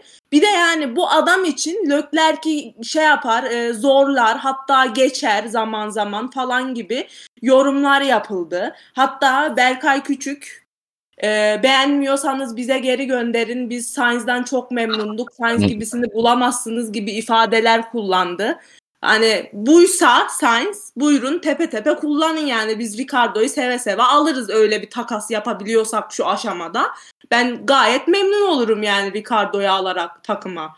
Yani normal zamanda bile lastiği taktıktan sonra bile top performansında ikisinin de e, 0.5 saniye fark yiyorsun r- takım arkadaşından şeyde e, yarış temposunda. Yani aklın fikrin nerede bilmiyorum. Bir daha Ferrari koltuğunu nerede göreceksin onu da bilmiyorum. Ölene kadar burada kalacağım zannediyor herhalde ama yani Ferrari'nin Sainz planlarının ben çok uzun ömürlü olduğunu sanmıyorum. Sainz geçici bir dönem Ferrari için. Yani böyle bir şans gelmişken eline neden böyle heba ediyorsun saçma sapan bir şekilde? Bilmiyorum Carlos Sainz'a çok fena kuruldum ben. Bir iki şey yarışta gözüm üzerinde olacak ayağını denk alsın. Bu tiradından dolayı teşekkür ediyoruz. Yani arada söylenen bir cümleye katılmıyorum sadece. Hani Ricardo'yu seve seve alırız cümlesine herhalde senin dışındaki dünyadaki hiçbir Ferrari fanı katılmıyordur diye tahmin ediyorum. Yani griddeki herhangi birini alırlar ama Ricardo'yu almazlar herhalde şu haldeki Ricardo'yu diye düşünüyorum şahsen. Yani kötümü Ya ama- verip çöpümü verip çöpümü al gibi bir şey oluyor sanki yani. Hayır canım yani Ricardo'nun neden kötü olduğunu burada kaç kere konuştuk yani. Ricardo ile Sainz aynı kalibrede sürücüler mi şimdi? Ben Koray'a soralım. Koray Gezli'yi alıyoruz ya. Gezli bir dakika siz kimsiniz? Fer- Ferrari. Gezli'yi bir de Leclerc ağlatsın. Bir dakika göz gezli e, bir dakika Koray Şahin'den çok kritik bir açıklama geldi. Koray Şahin Ferrari'ci olduğunu itiraf etti şu anda canlı yayında. Aa. E, bu da e, tarihe not olarak düşülsün. E, gezli bu arada Leclerc tokatlar. E, Katılıyorum. bir sonraki Sinan sen- bir dakika bir dakika hayır. Bundan böyle kurtulamazsın. İkidir bak Discord chatinde de dedim bunu. Gezli Leclerc bilmem bir şey bilmem bir şey sıralama yaptım pilotlar arasında. Niye çocuğunu bir cami şey avlusunu terk etmiş ebeveyn gibi terk ediyorsun Leclerc'i? hiç, hiç öyle bir şey demedim bu arada. Nerede dedim öyle bir şey? Yazdın oraya. Şimdi kesin silmişindir ben girene kadar. O yüzden hiç aramakla dahi Bir uğraşmayacağım. şey söyleyeceğim. Beyanımı duyabilir miyim? Ne demişim ben beyanımda? Ee, Gezli büyüktür Leclerc, büyüktür Russell, büyüktür Norris. E, Yazdım. Koraycığım tek bir yanlış cümle var mı? En başta Gezli mi vardı? Evet. Tek bir yanlış cümle yok burada. Ya bırak ya. Duymak istediğini duydu. Va- O du- tek en başta gezi varsa ondan sonra şu, e, Mazepin'i bile Michael Schumacher'ın önüne koymuş olmam hiç umurunda değil onun. Gezi en başta varsa gerisi önemli değil. Koray oradan sonrasını dinlemedi zaten. Geri kalan böyle Zaten. fıçı diye geçti Koray için. Ama senin e, Sinan Leclerc satışını unutmayacağım. Bir yere yazıyorum bunu. Bir daha Leclerc benim evladım diye çıkarsın sen insanların karşısına. Babalar evlatlarına bazen kızarlar, bazen tepki gösterirler, soğukluk yaparlar. O onların kariyerlerini daha iyi noktalara getirmeleri içindir. Ben burada Leclerc'ün anası babası bile pilot olacağının emin değilken onun çok iyi pilot olacağını, Ferrari'de Raikkonen'in yerine geçeceğini iki sene önceden söylemiş bir insan olarak evladımı ne kadar sevdiğimi, nasıl seveceğimi kimseye hesap verecek değilim bu konuda. Babalar sever de, döver de, söver de. Yani bu sevmek, sövmek, dövmek değil yani sen bildiğin cami avlusuna e, şeyiyle. Kardeşim, e, Leclerc diyecek ki babam bana böyle bir şey diyorsa, babam Gezi'den daha iyi, daha iyi pilot değilsin diyorsa o zaman ben kendimi geliştirip babama babamı gururlandırmam lazım, babamı yanıltmam lazım diyeceksin. Değil mi Koraycığım? Bu işler böyledir. Madem baban sana bir eleştiri getirmiş, o zaman sen de diyeceksin ki ben bu eleştirileri haksız çıkarmalıyım. Bu konuda O çok katılıyorum. Hatta bunu, eee, Gezdi'nin Red Bull'a Red Bull'dan gönderildiği dönemde konuşmuştuk ben bayağı bir Gezdi'yi yermiştim hatırlarsanız. Evet, Ondan sonra Gezdi biz Koray Şahin Gezdi'yi bıraktı dedik mi? Biz dedik mi öyle bir şey? Demedik. Hayır ama Koray açık açık Gezli şundan kötü pilot demedi yani. Sen Gezli'yi Yo. en öne koyuyorsun. Kendi evladını kendi Hayır. evladının önüne başka bir pilotu koyuyorsun. Bak Hayır, bu ayrı bir şey. Eleştirmek ayrı bir şey. Bakın open to interpretation diye bir tabir vardır. Benim söylediğim orada hiçbir e, eylem, sıfat hiçbir şey yok. Ben demişim ki Gezli büyük işareti, Leclerc büyük işareti, Russell büyük işareti, Norris. Yani bunu isteyen istediği şekilde anlar. Belki ben boylarından bahsettim. Belki kilolarından. Belki hangisi daha iyi sevişiyor ondan bahsettim. Ben pilotajından bahsettiğim konusunda bir açıklama yaptım mı Koray? Yapmış mıyım orada öyle bir açıklama? Hayır Sinan Bey. O zaman ben burada ne istersem onu söylemekte özgürüm. Ben orada bir yani siz ikiniz bir oldunuz var ya körler sağırlar birbirine ağırlar. Ben ne dersem diyeyim hiç şuradan girip şuradan çıkacak. Kendinize atlayacaksınız bir şekilde. Kapatıyorum bu konuyu. Konuşmayacağım. ithamlarından dolayı kınıyorum seni ve bir sonraki konuya geçiyorum. Ee, aslında konu da yok. Yani yarış böyle bitti aslında. Alonso hocamızın gene e, yani niye Alonso olduğunu e, gösterdiği bir sekans oldu. ne oldu? Sainz'a yaptığı atak mı geliyor yoksa orada? Evet. Devam et abi sen. E, Koray Şahin bu podcast'tan sonra aramızdan ayrılıyor arkadaşlar. Onun da bilgisini vermiş olayım. E, yerine insan arayışlarımız sürüyor. E, Alonso düşmanı olmayan, objektif bakabilen bir insan alacağız yerine. Mesela Yiğit et, I don't know Ondan sonra da bir tartışalım bunu seninle.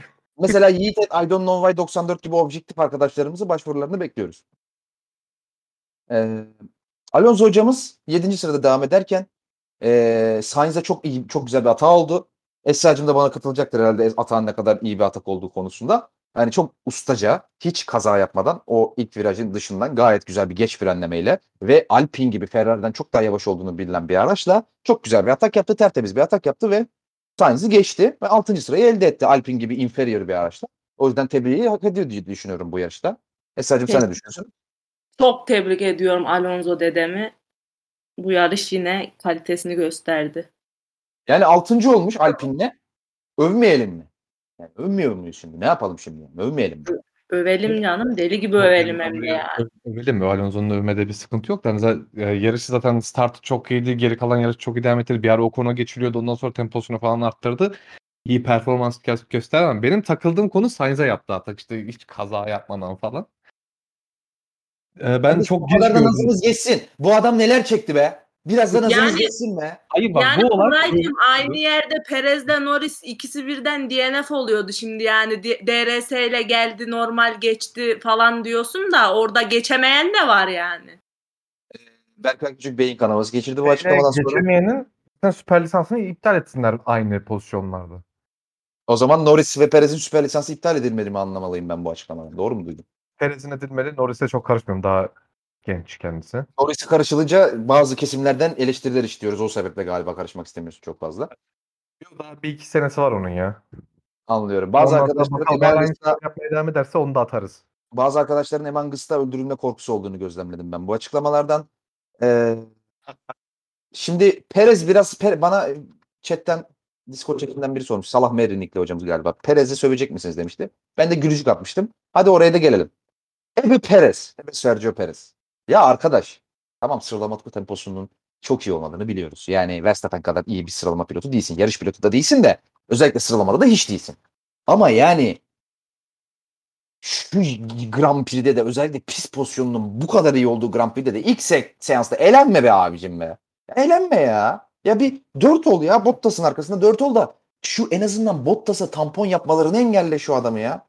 Ya Bottas'ın tampon olmasını engelle Verstappen'e. Ya bir yardımcı ol bir şu takım arkadaşına yardımcı ol. Yani şu kaçıncı yarış eğitimde abi? 12 yarış mı oldu? 13 yarış mı oldu? Kaç kaç yarış oldu sezon? Yani abi Allah aşkına yani gözünü seveyim bir kaç tane yarışta Verstappen'e yardımcı olabildin önde kalıp? Yani 3 değildir herhalde benim. Ya ben 3 tane hatırlamıyorum mesela. Önde olup da Verstappen'e yardımcı olduğunu. Hadi 4'tür en fazla. Yoktur yani o kadar bence. Ben, Allah- ben bir tane bir tanesini hatırlıyorum. Hamilton'ı yavaşlat diye pite almamışlardı kendisini.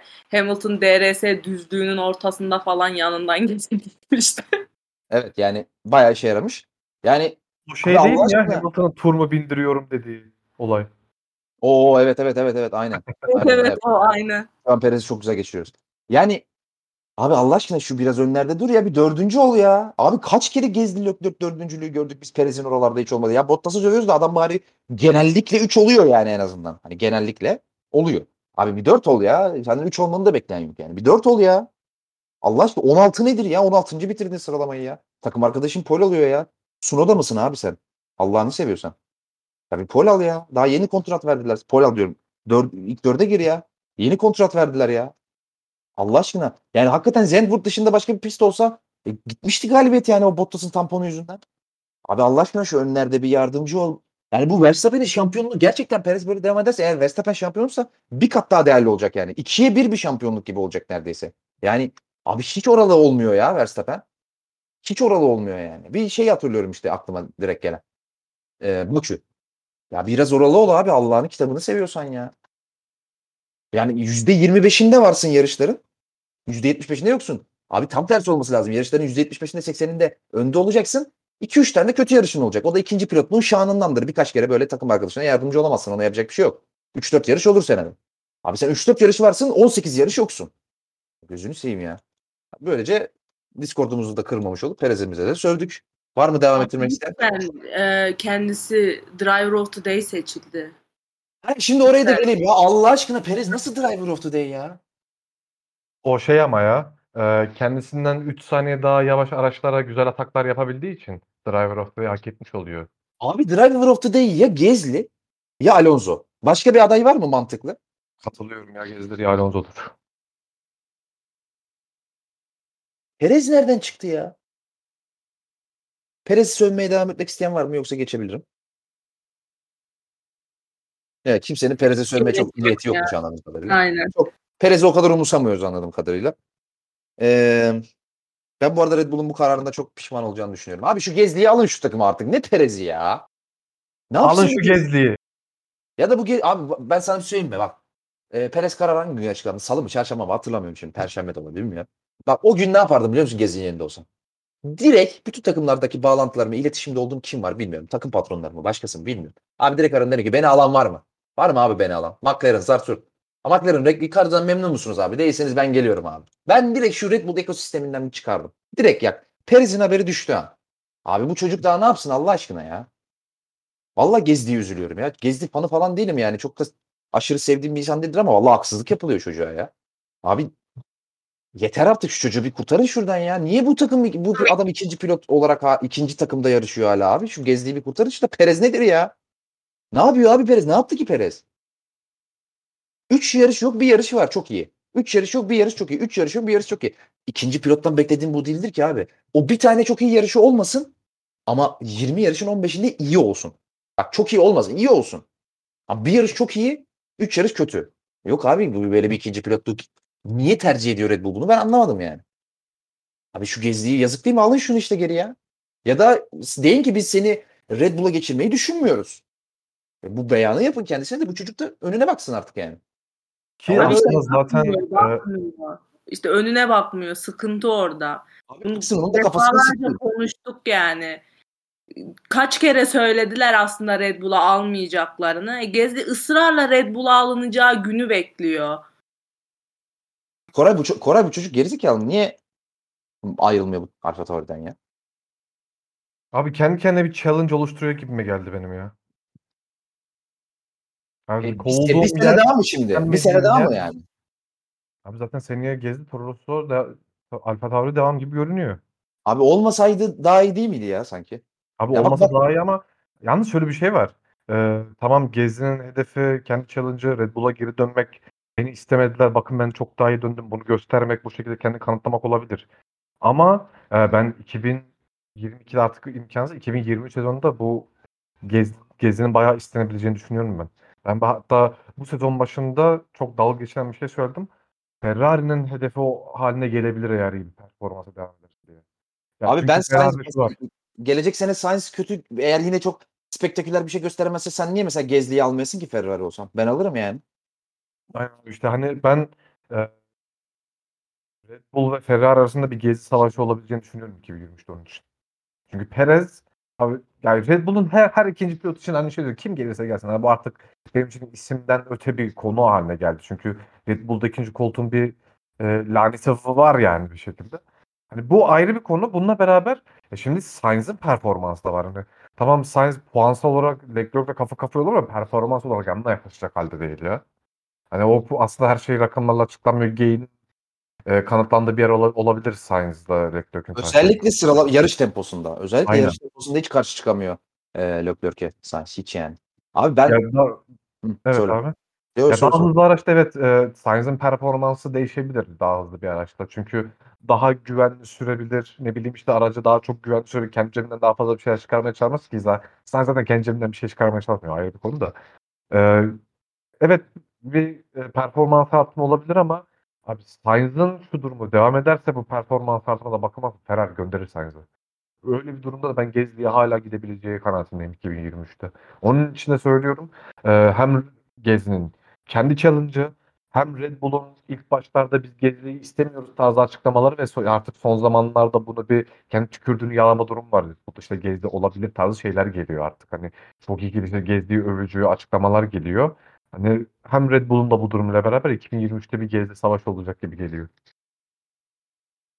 Ya ben Gezli'nin öyle bir e, hani bidding war'da Red Bull'u seçmesini hiç ihtimal görmüyorum. Şimdi sadece şu sebepten bile dolayı hani diğer o yani açık olan e, sebepleri bir kenara bırakırsak abi bir kere Leclerc'le çok daha iyi anlaşıyor Verstappen'le anlaştığından. Esra da beni doğrulayacaktır herhalde. Yanlış bilmiyorsam Leclerc'le çocukluk arkadaşı Gezli. Evet evet çocukluk arkadaşlar.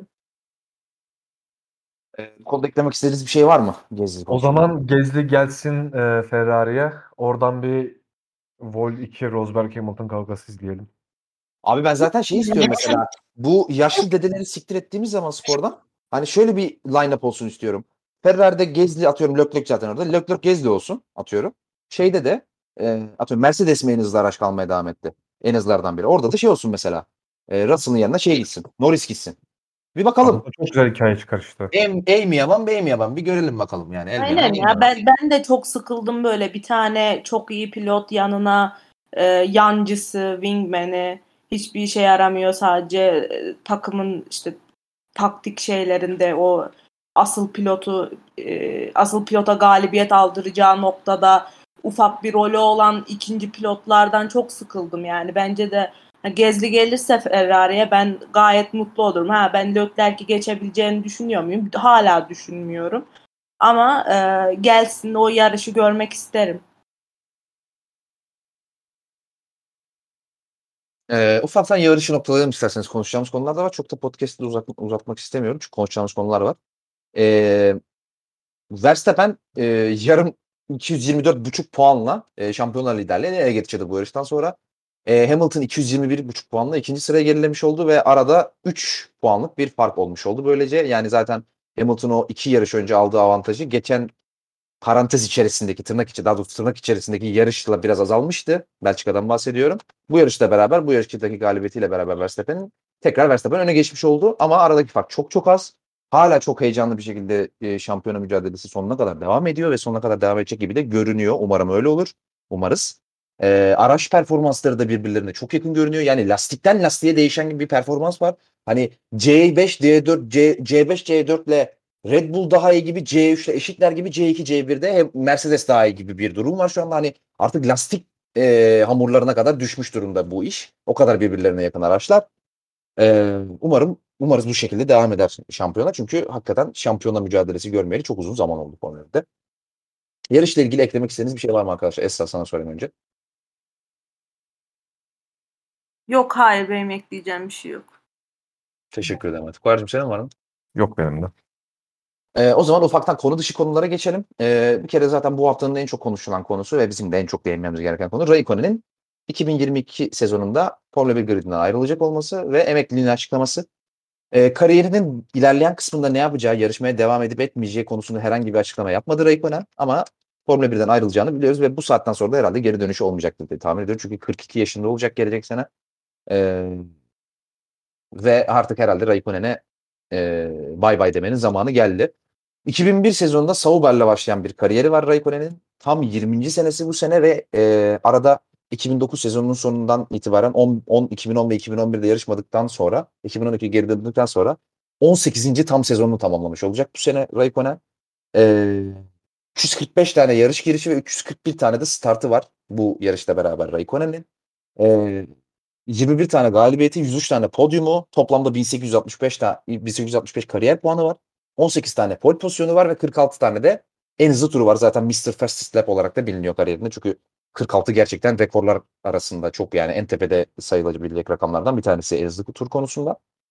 Ve tabii ki en çok bilinen istatistiği 2007 Dünya Pilotlar Formula 1 şampiyonu oldu. Ferrari ile beraber Raikkonen. Ve kariyerini dediğimiz gibi 2021 sezonu sonunda e, sonlandırmaya karar verdi. E, hepimizden ufak ufak bir Raikkonen hakkında ne, ne düşünüyoruz? Kariyeri hakkında ne düşünüyoruz? Dünya yani e, daha doğrusu tarihte, Formula 1 tarihinde onu nereye yerleştiriyoruz? O konuda hepimizden bir yorum alacağım. Kendimle başlayayım daha sonra sözü size vereyim. E, Şimdi bir kere zaten hani e, kendisiyle çok alakalı olmasa da aslında Ferrari'nin sıçışları dolayısıyla olsa da şu anda hala Raikkonen Ferrari'nin son dünya şampiyonu.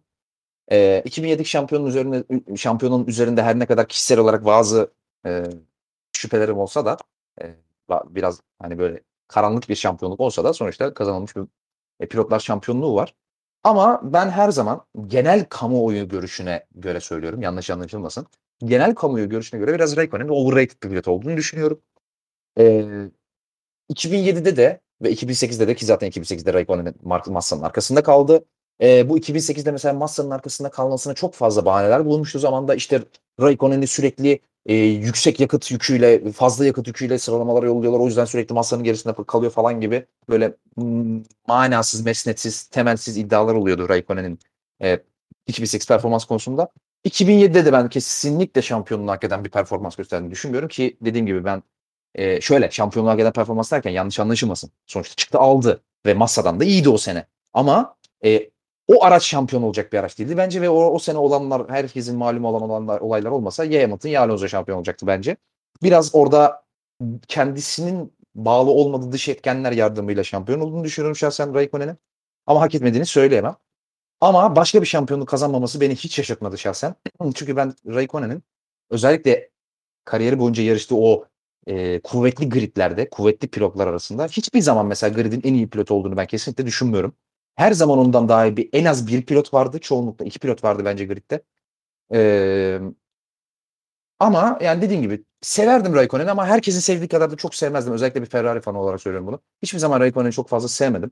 Bana hiçbir zaman çok iyi bir pilotmuş gibi gelmedi. Çok özellikle bir pilotmuş gibi gelmedi. Ama mesela çok iyi bir 2005 sezonu olduğunu yad- yadırgayamam. Çok iyi bir 2005 sezonu var özellikle pilotaj anlamında. Bence çok net bir şekilde kariyerinin prime'ı zaten McLaren dönemi. Yani 2002-2003. 2003 o kadar olmasa da 2002 ve 2004. Net bir şekilde prime'ı. Ama mesela 2005 döneminden sonra eee, özellikle 2007 ile beraber yeni lastikler, yeni kurallarla beraber ben e, Raikkonen'in çok fazla Formula 1'e uyum sağlayamadığını düşünenlerdenim ve o 2007 öncesi temposunu, o Montaya'yı yeren, mahveden, işte Coulthard'ı mahveden Raikkonen'e hiçbir zaman bir daha ulaşamadığını düşünüyorum ve yeni kurallara adapte olamayan bir pilot olarak aklımda kalmıştı benim her zaman Raikko- Raikkonen. E, ve bu sebepten de özellikle geçen de e, Alonso överken bahsetmiştik. E, hani o her koşula adapte olabilme, her türlü araçtan maksimumu çıkarabilme, her türlü e, dış etmenle mücadele edebilme yeteneğinin Raikkonen'de de çok fazla olduğuna ben inanmıyorum ki 2007'den sonraki performans 2007 itibariyle olan performansı da bence buna net bir şekilde örnek. E, çok da uzatmayayım lafı. Dediğim gibi çok çok sevdiğim bir pilot değildi ama severdim. E, bir tık overrated olduğunu düşünüyorum pilotaj konusunda. E, böyle Raikkonen'le ilgili ben düşünüyorum. Koraycığım senden de bir Raikkonen değerlendirmesi alalım. Öncelikle overrated konusundan başlayayım. Ben de kesinlikle katılıyorum. Ben de çok e, overrated olduğuna inanıyorum bu arada. O şekilde düşünüyorum. Ya çünkü e, Raikkonen'in kariyerine baktığımızda hani bir önce sen de söyledin. Hani böyle şampiyonluk iki- 2005 var. Hatta 2005 tam olarak da 2005'in özellikle ikinci yarısından sonra Raikkonen müthiş performans göstermiş. Hatta 2005 senesi o sene yani sezona çok kötü giriyor Raikkonen. Ondan sonra e, Alonso'nun çok ciddi gerisine düşüyor ve e, sezon ortasından sonra çoğu yarışı kazanmasına rağmen Alonso araya kapatamıyor Raikkonen. Yani 2000 özellikle ikinci yarısı aslında bence Raikkonen'in prime'ıydı. 2003 senesini bahsettim. 2003 senesi biraz mekanikten de Raikkonen kaybetti Monta'ya karşı. İçin onunla ilgili ben de çok bir şey diyemem. Ya Ferrari döneminde e, 2007 dönemi ya zaten e, McLaren durumundan dolayı aynı zamanda Hamilton'ın çok iyi performansı işte Alonso'nun e, başına gelenler vesaire onlar çok daha çok, çok daha aslında pilotaj olarak hak etmişler. Raikkonen de biraz eline fırsat düşmüş oldu burada. O şekilde şampiyon oldu. Ya kariyerinde böyle Raikkonen'i özel yapan e, şeylerden bahsedersem bir e, özellikle 2000 dönemlerinde yarışlı dönemlerde yani gridin en iyi kalkış kalkış yapan pilotuydu. Ha, bu konuda gerçekten çok özel bir pilottur Raikkonen. Üstüne özellikle geleneksel pistlerde işte zaten en sevdiği pistler e, Spa ve Suzuka Raikkonen'in. O pistlerde e, çok muazzam performansları var ki zaten e, kariyerin en iyi yarışı da bence 2005 Suzuka'dır. E, son sıradan yanlış hatırlamıyorsam son sıraydı. 17, Start 17. sıradan kalkıp kazanmış. Aynen. Sonuna kadar Aynen. katılıyorum orada bence de en iyi yarış. Aynen. Ee, o şekilde yarışı kazanmıştı. O da zaten sezonun orta bölümünden sonraki yarışlardan biriydi. Ama işte e, özellikle Ferrari'den gidişi bence Raikkonen'i e, tamamen bitirdi. Yani 2000 e, Massa yenildiği sene sezon işte 2008 sezonu yani Raikkonen için çok fazla şey söylendi. İşte sen önce bahsettiğin yakıt e, durumundan bahsedildi. Aynı zamanda aracın ön tarafıyla ilgili e, Raikkonen'in uymadığından çok bahsedildi 2008 sezonunda. Ya asıl bence Raikkonen'in e, kariyerine en çok zarar olay Ferrari'den gönderilmesi oldu. Çünkü Ferrari'den gönderilecek hiç e, ortada böyle bir şey yokken. Çünkü Ferrari'nin 2010'a amacı Raikkonen Alonso girmekti. Ama Massa 2009'da başına o kaza geldikten sonra şimdi biz böyle pilotları hayatını bizim için riske atmışken bu kadar pilot harcayan bir takım görünümde olamayız diye Massa'yı takımda tutmuştu Ferrari ve burada patron Raikkonen'e kesilmişti. Hatta Raikkonen Formula 1'den kopuş da bu şekilde olmuştu biraz. Yanlış hatırlamıyorsam 25 milyon dolar bir tazminat ödemişti hatta e, Evet, evet. Ferrari Raikkonen'e. Raikkonen'e. Ama işte e, şöyle bir sıkıntı var bir de aynı zamanda Raikkonen'de. Ya evet Raikkonen e, kişilik olarak Formula 1'de çok ayrı bir karakter. Hani e, Formula 1'de işte demeçleri görüyoruz, işte takımlar, pilotların vesaire davranışlarına bakıyoruz. Hani biraz daha medyaya oynama tarzı görüyoruz. İşte aman ben iyi olayım vesaire. Bu e, bir iki olay dışında bir iki her pilottan ayırabilirsin, bir iki olaya ayırabilirsin ama çoğu pilotlu böyledir. Raikkonen hiçbir zaman bu derde düşen bir insan olmadı. Yani Raikkonen'i e, insanların bu kadar sevmesinin ya da overrated olmasının nedeninin e, bu olduğunu düşünüyorum. Kişilik yapısının olduğunu düşünüyorum. Çünkü Formula 1 şu an evet biraz daha renkli karakterler ya da işte insanların neler yaptığına biraz daha hakim olabilir. O değer e, çok önemliymiş gibi görünüyor ama geçmişte bu değer daha yani bu çok daha değerliydi geçmişte. Çünkü e, pilotların yaşantısıyla işte ne bileyim e, pilotlarla ilgili çok fazla bir bilgi ya da e, onların hayatına hakim olmadığınız için hani Raikkonen'in bu tarz davranması biraz daha ilgi çekici geliyordu ve Raikkonen bunun için çok daha iyi bir pilotmuş gibi bence görülmeye başladı. Hani bu da bence e, Raikkonen'in kariyerindeki kariyerinde overrated olarak görmesinin nedenlerinden biri de bence bu. Bunları söylerim ben de Raikkonen'le ilgili. Ağzına sağlık hayatım. Mesajım senin de bir Raikkonen değerlendirmeni alalım. Ne düşünüyorsun Raikkonen hakkında?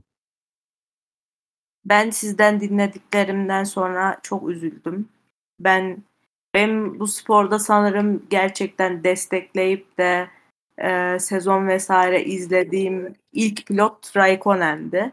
Hatta hala da desteklerim kendisini. Yani Ferrari'den ayrılana kadar e, sadece onu destekliyordum. Hani Leclerc'ten sonra biraz daha geri plana e, aldım zaten o da hani Alfa Romeo'ya gitti vesaire. Hani yani bir şampiyonluk şansı olduğundan değil ama yani bilmiyorum ben Raikkonen'in sürüşünü seviyordum. Yani o bazı mesela basketbolda da böyle birkaç oyuncu var e, beğenerek izlediğim. Hani bir şey yapmasa bile, bir şampiyonluğu olmasa bile onun oynadığı oyundan zevk aldığım kişiler var, basketbolcular var.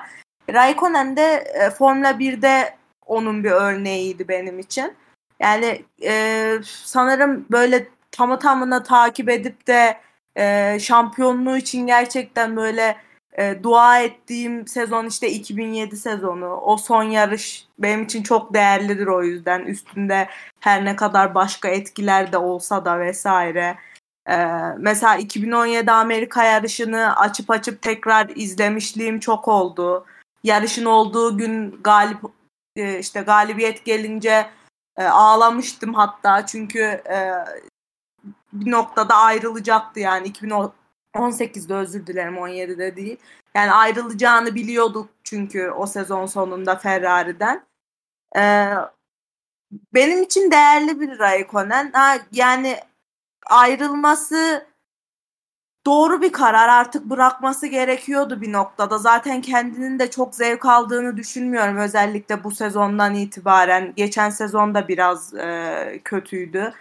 Çok da zevk aldığını düşünmüyorum. O yüzden hani kendisi de hep söylüyor zaten. Formula 1 benim için en öncelikli şey değil. Ben bunu bir hobi olarak görüyorum. E, ve hani hiçbir şekilde hayatımda bir şeylerin önüne koymayacağım diye.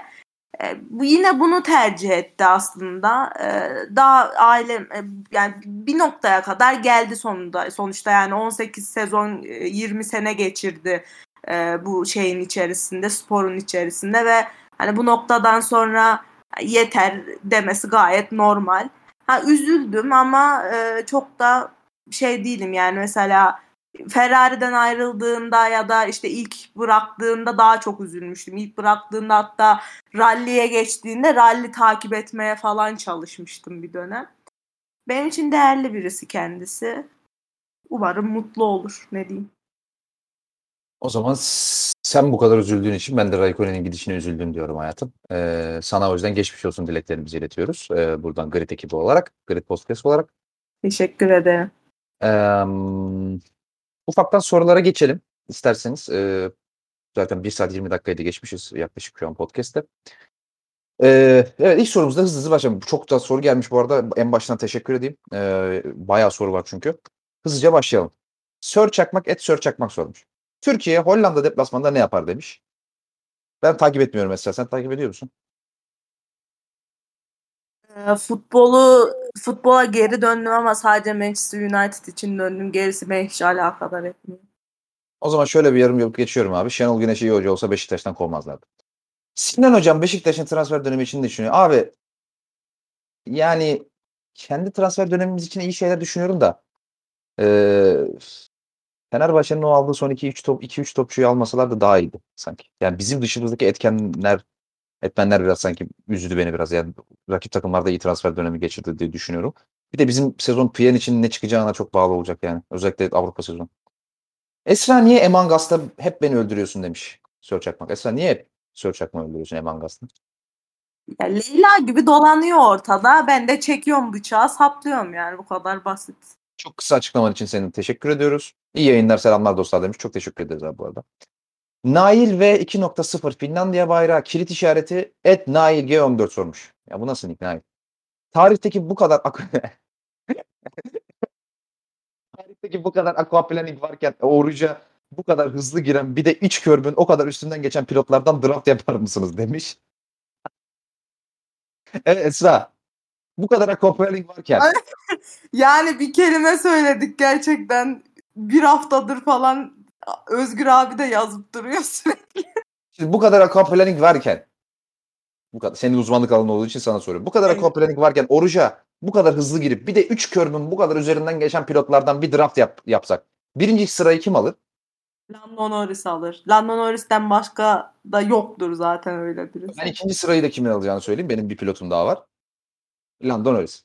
Ee, Sirius kilit işareti Sirius kilit işareti et ATG Met sormuş. Abi ben senin ikinin ne anlamı geldiğini bilmiyormuşum. Şu an fark ettim. Hoş geldin Koraycığım. Russell'a potansiyel bir taban ve taban belirler misiniz demiş. Madem Koray hemen geldin ayağının tozuyla sana bir soru. Russell'a bir potansiyel taban ve tavan belirleyebilir misin bizim için? Abi ben şu an açıkçası bunu belirleyemem. Çünkü e, Williams'ta yarışıyor olması bu konuda en büyük soru işareti oluşturuyor bende. Çünkü hani tamam Mercedes'te geçen sene bir iki yarış için gördük ama hani Williams'taki performansı evet Williams'ta baskı yok. En büyük etkenlerden biri Williams'ta baskı yok. Evet çok yetenekli pilot. Aracın çok çok üstüne çıkıyor. Yağmurda harika bir pilot. Ama işte e, baskıyı hissettiği zaman Russell bu özelliklerini koruyabilecek mi? Bence en büyük soru işareti bu. Onun için bunun şeyini bence Mercedes'te yapmak daha mantıklı olur gibime geliyor.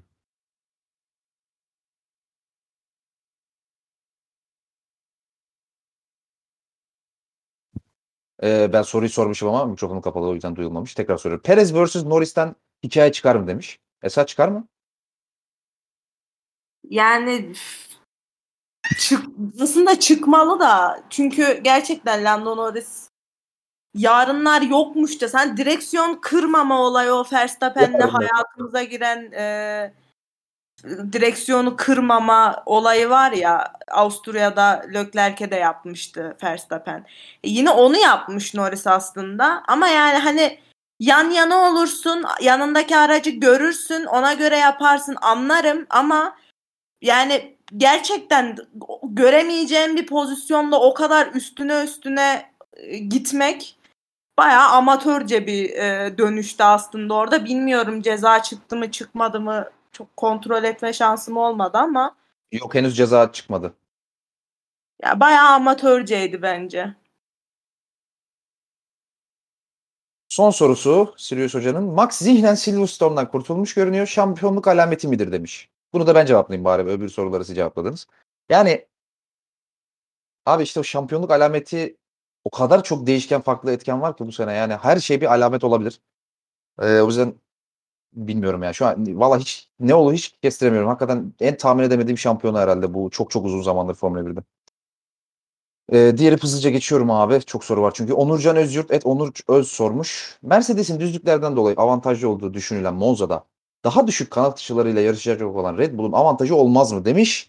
Şimdi bu çok kritik bir soru çünkü burada birkaç tane katman var bu soru içerisinde. Şimdi Koray abi normalde biz sezonun ilk yarısında ve sezona başlarken de ya Red Bull'un en büyük avantajının Honda motorunun düzlüklerde çok daha performanslı olması eee, sebebiyle olduğunu konuşuyorduk. E, Red Bull'un en büyük avantajının Honda motoru olduğunu konuşuyorduk. Abi ne oldu da son 2-3 yarıştır? Yaz, yaz, özellikle yaz, yaz arasından sonraki iki yarış ve e, zaten geçen yarışı saymıyorum Belçika'yı. Hani özellikle son yaz arasından sonra önceki son iki yarışla beraber neden bir anda Mercedes motoru sanki Red Bull ve Honda motorundan daha iyiymiş gibi gözükmeye başladı? Yani bu, bu değişiklik sence neden oldu? Veya böyle mi gerçekten? Gerçekten böyle bir şey var mı sence? Abi ben motor direkt motor performansıyla alakalı olduğunu, düşünmüyorum. Çünkü hani e, özellikle Amus'un bu konuda yaptığı haberler çok fazla e, ortalığı karıştırıcı haber- haberler oluyor. İşte yok 15 beygir birini attı, 20 beygir oradan aldı vesaire. E, yalnız burada şöyle bir şey var. E, sezon başında Mercedes'in yaşadığı bu işte difüzör ve kanatlardaki değişiklikten dolayı arka tarafta yaşadığı, arka taraftaki yaşadığı downforce X e, düşük downforce'tan dolayı Mercedes Red Bull'a göre çok daha yüksek bir downforce ayarı kullanıyordu yarışlarda. Ve doğal olarak da düzlüklerde daha yavaş kalıyordu Red Bull'a göre. Mercedes bu sorunu biraz biraz daha çözdü. Özellikle e, Azerbaycan'da vesaire denediği, Bottas'la den- denemediği işte e, Hamilton'la vesaire denediği. Hatta çok şeyde gördük bunu. Antrenmanlarda ya da e, sıralama turlarında çok çok farklı parçalar kullandığını gördük Mercedes'in. Mercedes bayağı bayağı sezonu biraz e, antrenman ve sıralama turları arasında deneme yanılma yöntemleriyle de geçti. Çok fazla parça denediler ve şu an o sorunu biraz biraz e, sezonla sezon başına göre çok şey çözmüş görünüyor. Ve bence buradaki e, en büyük fark bu. E, çünkü e, downfo daha yüksek downforce'da yarıştığı için ya Mercedes'in motor gücünü kaybettiğini vesaire söylemek çok kolay. Ya da işte Honda'nın e, motor performansı olarak Mercedes'in önüne geçtiğini söylemek çok kolay ama bence tamamen e, bununla bağlantılı. Çünkü hani bir de şu var motor konusunda işte e, çekiç olarak Honda motorunun çok daha iyi olduğu ama e, top speed olarak da Mercedes'in çok çok Mercedes motorunun da çok çok daha iyi bir durumda olduğu söyleniyor şu an. E, bu bence inanılır bir şey ama e, özellikle o beygir gücü kazanımı üzerinden yapılan değerlendirme bence çok doğru değerlendirmeler değil. Onun için ben e, hala bunun biraz aerodinamik nedenlerden olduğunu düşünüyorum. Mercedes bu aerodinamik sorunlarını sorunlarını çözdükten sonra e, sezon başında konuşulan Honda Mercedes motoru farkı şimdi eskisi kadar konuşulmuyor mesela. Onun için hani e, motor farkından dolayı biraz aerodinamik farkında olacağı. Hani bunu bir de şu da var, şu da var. Mercedes evet bu sorunu çoğunlukla çözmüş gibi görünüyor ama bunu ne kadar çözdü? Hala bunun e, etkileri doğal olarak vardır çünkü e, sezona hazırlandığın ya da amaçladığın tasarımla başlamadığı başlamıyorsun ve üstüne bu sana aşağı yukarı yarım saniye kaybettiriyor ve sen o yarım saniye hatta üstüne e, geçe, geçebileceğin işte rakip takıma geçebileceğin e, zamanı geri almaya çalışıyorsun. İşte burada 0.6-0.7'lik bir fark çıkıyor ortaya. Ee, onun için ben e, Mercedes'in bunu tamamıyla e, çözdüğünü düşünmüyorum ama çok büyük bir gelişim gösterdiler bu konuda. Onun için yine e, bu durum biraz daha Monza'da işte e, bir Onur'un sorduğu gibi fark yaratabilir. Çünkü Monza biraz daha fazla e, düdüklere Eee, düdüklerin önemli olduğu için ama bir önce de şey söyledim. Mesela, eee Mercedes'in özellikle top speed olarak, bir uzun düzlüklerin sonlarında daha büyük avantaj sağladığını söyledim.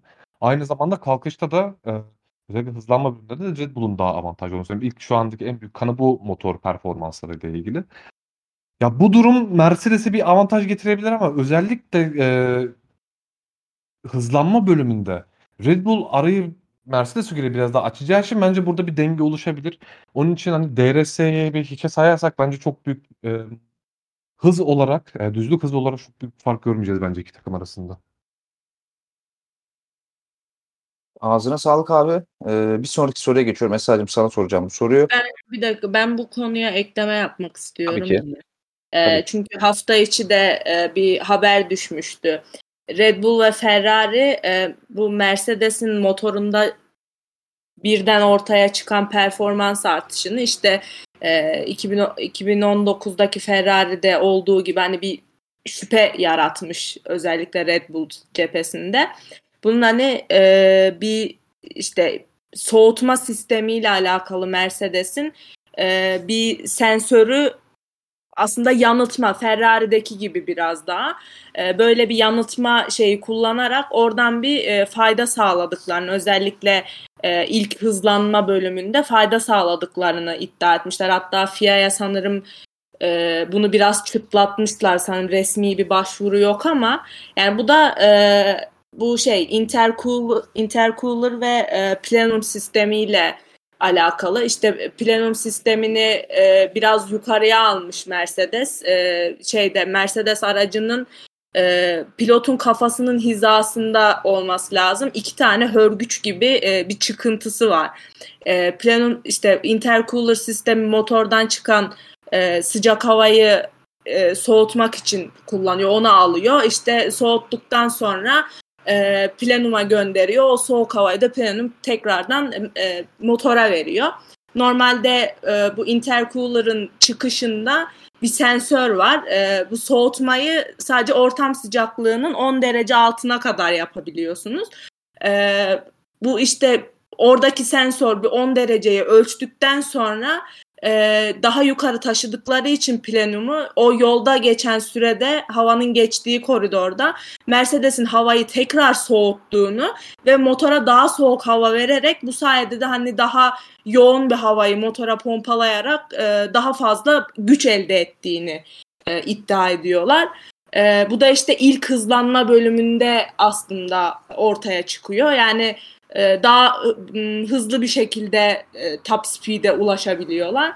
Yani o yüzden muhtemelen yani buradan kaynaklı biraz da ama bunu hani FIA ile nasıl tespit edecekler, e, resmi bir başvurusu gelecek mi, inceleme çıkacak mı bilmiyorum. Benim de çok hakim olmadığım detaylardı bunlar. O yüzden beni de bilgilendirmiş oldunuz. Teşekkür ederim ikinize de. Ee, Utkan Şahin hocam bir sorusu var. Utkan Şahin et. Utkan sağ sormuş. Ferrari hard'ı bir türlü çalıştıramamasına rağmen inatla hard'la sanki yarışın sonunda avantajlı olacağını düşünmesi sizce de hatalı değil mi demiş Esra. Yani Ferrari e, hard'dan kastımız tabii burada hard e, yarıştan yarışa değişiyor ama C2 ve C1 lastikler diyebiliriz genellikle. E, sence de e, Ferrari bu C2 ve C1 lastikleri kullanamamasına rağmen niye ısrarla kullanmaya çalışıyor bunu? Acaba başka bir seçeneği olmadığı için mi sence yoksa? Yani bu yarış özelinde şöyle ellerinde başka medium lastik yoktu ve hani sadece e, hard'ı çalıştıramamaya geçtim. Ferrari hızlı da lastik tüketen bir araca sahip. Her ne kadar bunu Fransa'dan sonra e, çeşitli ayar değişiklikleriyle vesaire biraz e, bir ölçü e, engellemiş olsalar da hala gridin en hızlı lastik tüketen araçlarından biri Ferrari. Ee, ve hani bu hafta sonu özelinde mesela Leclerc'in elinde sadece bir set medium lastik vardı ve e, soft'tan sonra medium'a geçtiğinde e, ki hard'la bile zar zor tamamladıkları yarışı medium'la muhtemelen tamamlayamayıp tekrar pite gireceklerdi ve pist üzerindeki pozisyonlarını da kaybetmiş olacaklardı. E, yani aslında biraz da zorunluluktan oluyor çünkü Ferrari e, orta sıralarda olduğu için hep e, o çift pit stopu kaldırabilecek durumda değil. Yani ekstra bir pit stop yapmayı kaldırabilecek durumda değil. Çünkü genelde arkasındaki araçlarla farklar yakın oluyor. E, o yüzden de hani mümkün olduğunca tek pitle bu işi götürebilmeye çalışıyorlar.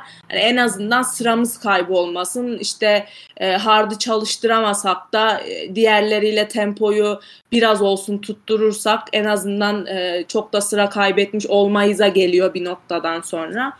Ben böyle olduğunu düşünüyorum. Bu arada ben de e, bu yarış özelinde şunu ekleyeceğim.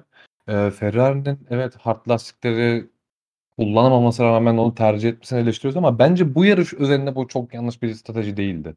Yani bu yarış zaten e, başta söylemiştik çok lastikleri e, zorlayan bir pist değil ve üstüne e, ilk soft stintini uzattıktan sonra Ferrari biraz o e, şey aralığını gördü. Yani biz hardlarla teknikle bitirebileceğiz. O aralığı gördüğü için bunu yaptı. Bence bu e, Ferrari'nin direkt yani, e, yarış başlamadan hani, antrenmanlardan sonra e, karar verdiği bir stratejiydi.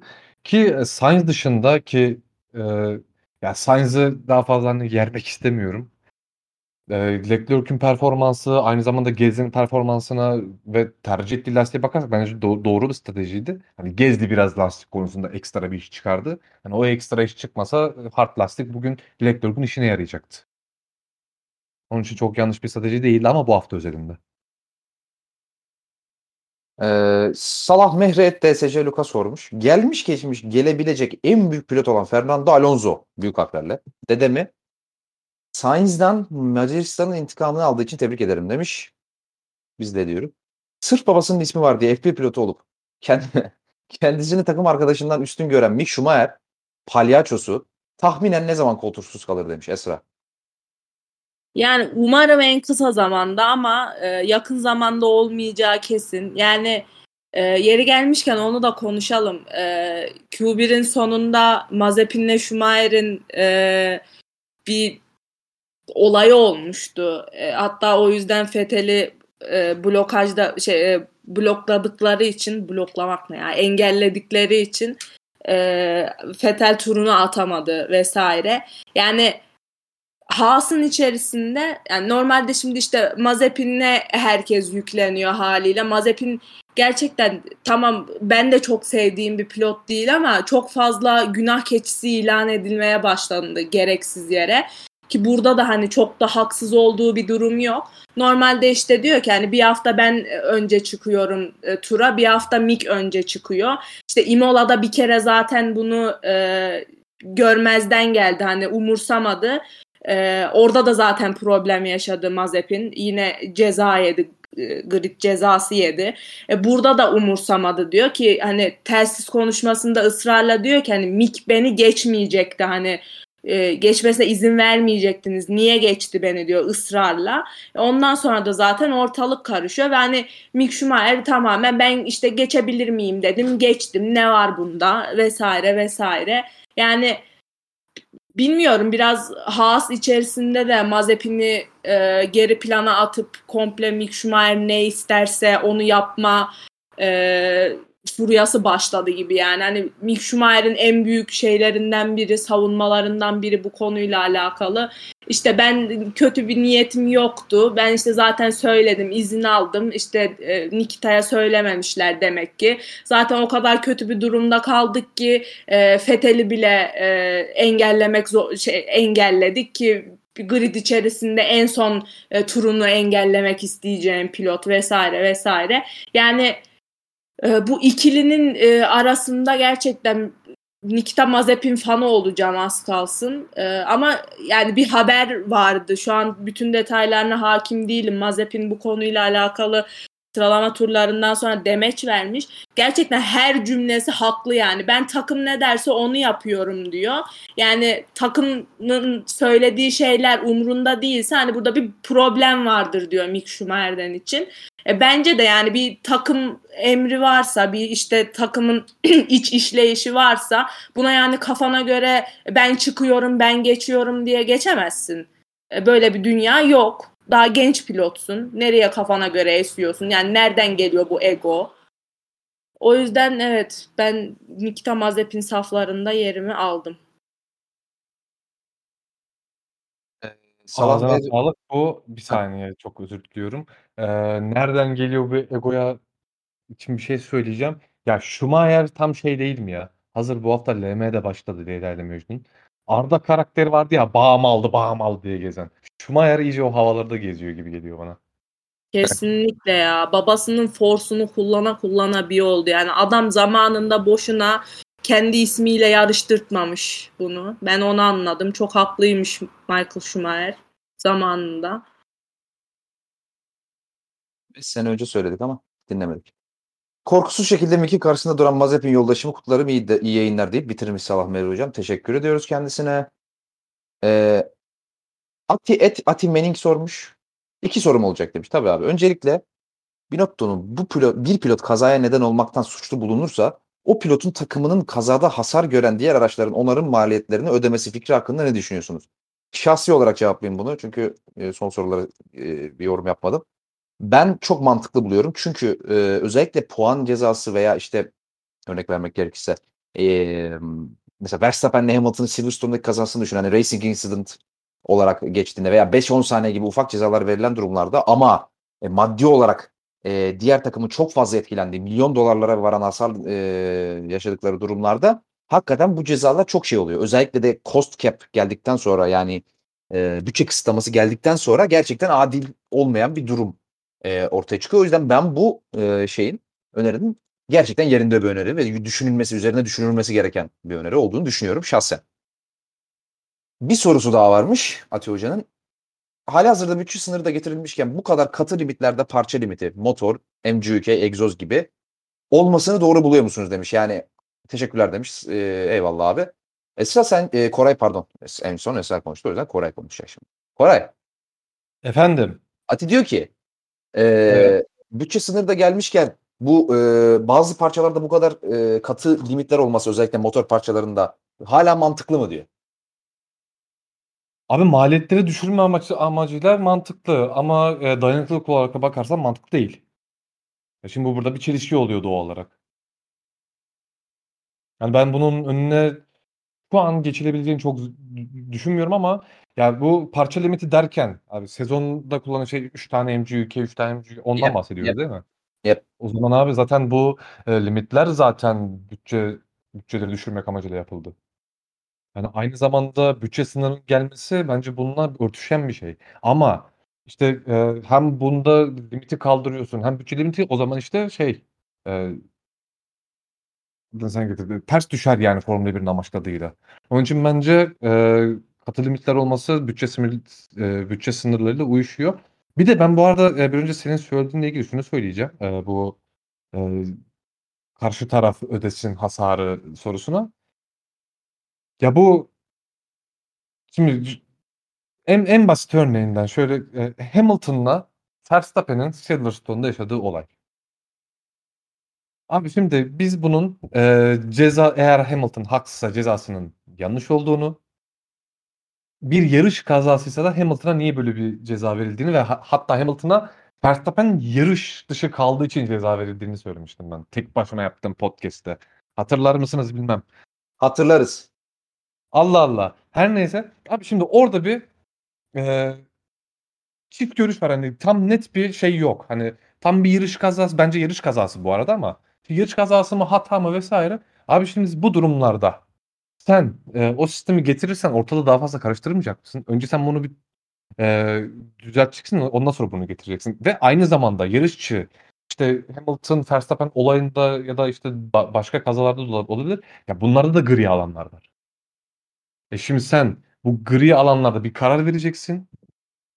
Ondan sonra e, bu karardan sonra bir de üstüne mali külfet oluşturacaksın. Ha, bence bu iş yürümez. Bu kadar. Teşekkür ediyorum Koraycığım. Ee, Deniz İtalya ba- bayrağı et Dedeni Höve sormuş abi. Hamilton ayısı e, kesinlikle katılmıyorum bu tabire ama öyle yazdığı için okumak zorundayım. Hamilton ayısı rakibini bariyerlere gönderip ayı gibi sevindiği home GP ardından bugün Max'in coolluğunu yorumlayabilir miyiz? Sevgiler demiş. Esra bugün Max e, home Grand Prix'sinde cool muydu sence kutlamalar sırasında? Kutlamaları hiç izlemedim ya. Ama yani eee, şöyle bir şey var şimdi evet orada Hamilton öyle sevindi mevindi ama burada da Cuma günü özellikle e, Hamilton ne zaman önlerinden geçse şeyler tribünler yuhalıyordu yani. Hani ha beklemediğimiz bir şey değildi. Hollanda'da özellikle e, İngiltere'deki kazadan sonra böyle bir tepki alması Hamilton'ın. Ama yani Hamilton'ın üzerinde haddinden fazla bir şekilde e, nasıl diyeyim itibarsızlaştırma çalışması ve e, değer verilmeme olayı var. Yani Hamilton'a biraz fazla yükleniliyor bu ara. Yani tamam evet o kazada hatalıydı ama hani onun sonuçları X bir sürücü için Hamilton'a verilen tepki kadar e, olmayacaktı. Ee, Soner Et Soner Çakmak hocamız sormuş. Sayın Vatan Partili Esra Yılmaz'a sormak istiyorum demiş. Peki. Podyum yapan sürücüler Türkiye'de yaşasa hangi orta düzey arabaya binerlerdi demiş Esra. Orta düzey araba. Evet. Abi hepsi i20'ye binsinler. Ben bundan sonra i20'ciyim. 58 plakalı özellikle 58 plakalı i20'leri önerir misin? Kesinlikle. 58 olmazsa olmaz. Ee, teşekkür ediyoruz kendisine. Ayberk sorgu net verildi hocam sormuş.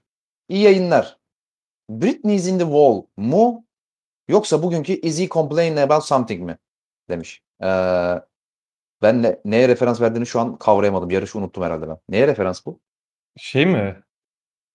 Ee, ikisinin karşılaşması bu şey ya e, complaining about something şey işte e, Verstappen'in telsizle Hamilton'ın ar- arka düşmeye başladıktan sonra yarışın son turlarında söylediği.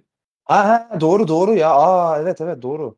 Britney's in the Wall'da Weber'in Rosberg'e göndermesi telsizden. Doğru. Britney's in the wall kesinlikle ya. Yani onun önüne geçemez ki bu he complaining about something? Bence de o ta- F1 tarihinin en iyi.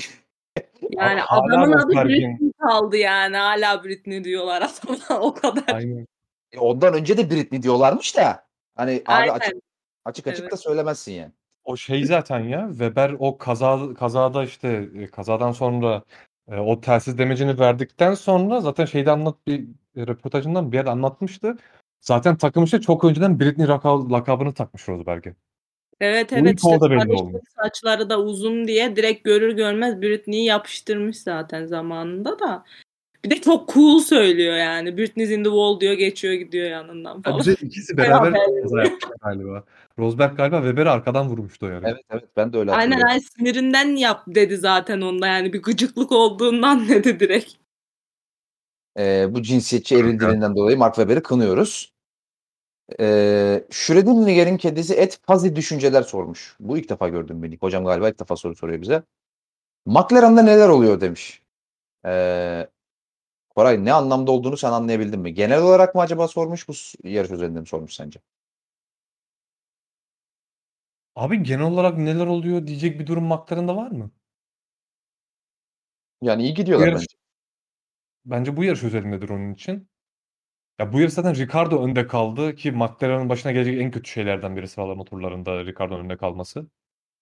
Ricardo, Norris de hem çok trafikte kaldı hem geçiş yapması çok zor. Zaten Norris e, 10. mu bitirdi, 11. mi bitirdi? O aldığı sıralarda On- strateji on- sayesinde strateji sayesinde aldı. Bayağı geç geldi pite. Daha sonra Ricardo'nun arkasına düştü pitten sonra. Ricardo da bildiğim kadarıyla yer verdi Norris'e. Çünkü hiç ekrana gelmeden Ri- Norris geçti Ricardo'yu. Ee, Can Et Aykut Kocaman'ın bir sorusu var. Suni puan farkı çünkü hocanın iki. Belli ki Aykut Kocaman sormuş soruyor. Ee, Monaco, Soçi, Abu Dhabi, Zandvoort arasında bir sıralama yapar mısınız demiş. Evet. ee, Esra, Monaco, Soçi, Abu Dhabi, Zandvoort. Sıralama herhalde sevdiğinden sevmediğine göre anladım ben. Monaco yani bir kere Monaco'nun bu diğerleriyle kıyaslanması bile saçma da. Monaco en Saçma değil. Sen gereksiz bir Monaco sevgin olduğu için öyle düşünüyorsun ama. Ya canım Monaco gayet güzel bir pist. Monaco haftası da mükemmel bir hafta. Monaco güzel bir pist değil. Sen yakından gördüğün her pisti çok sevdiğin için öyle zannediyorsun. Hayır. Sen göremediğin için kudur şu anda. Yo ben Türkiye'yi gördüm mesela gayet güzel pist. gayet güzel pist mesela. Yani o, onu biz seni görmeden sevdik ey İstanbul Park. Evet.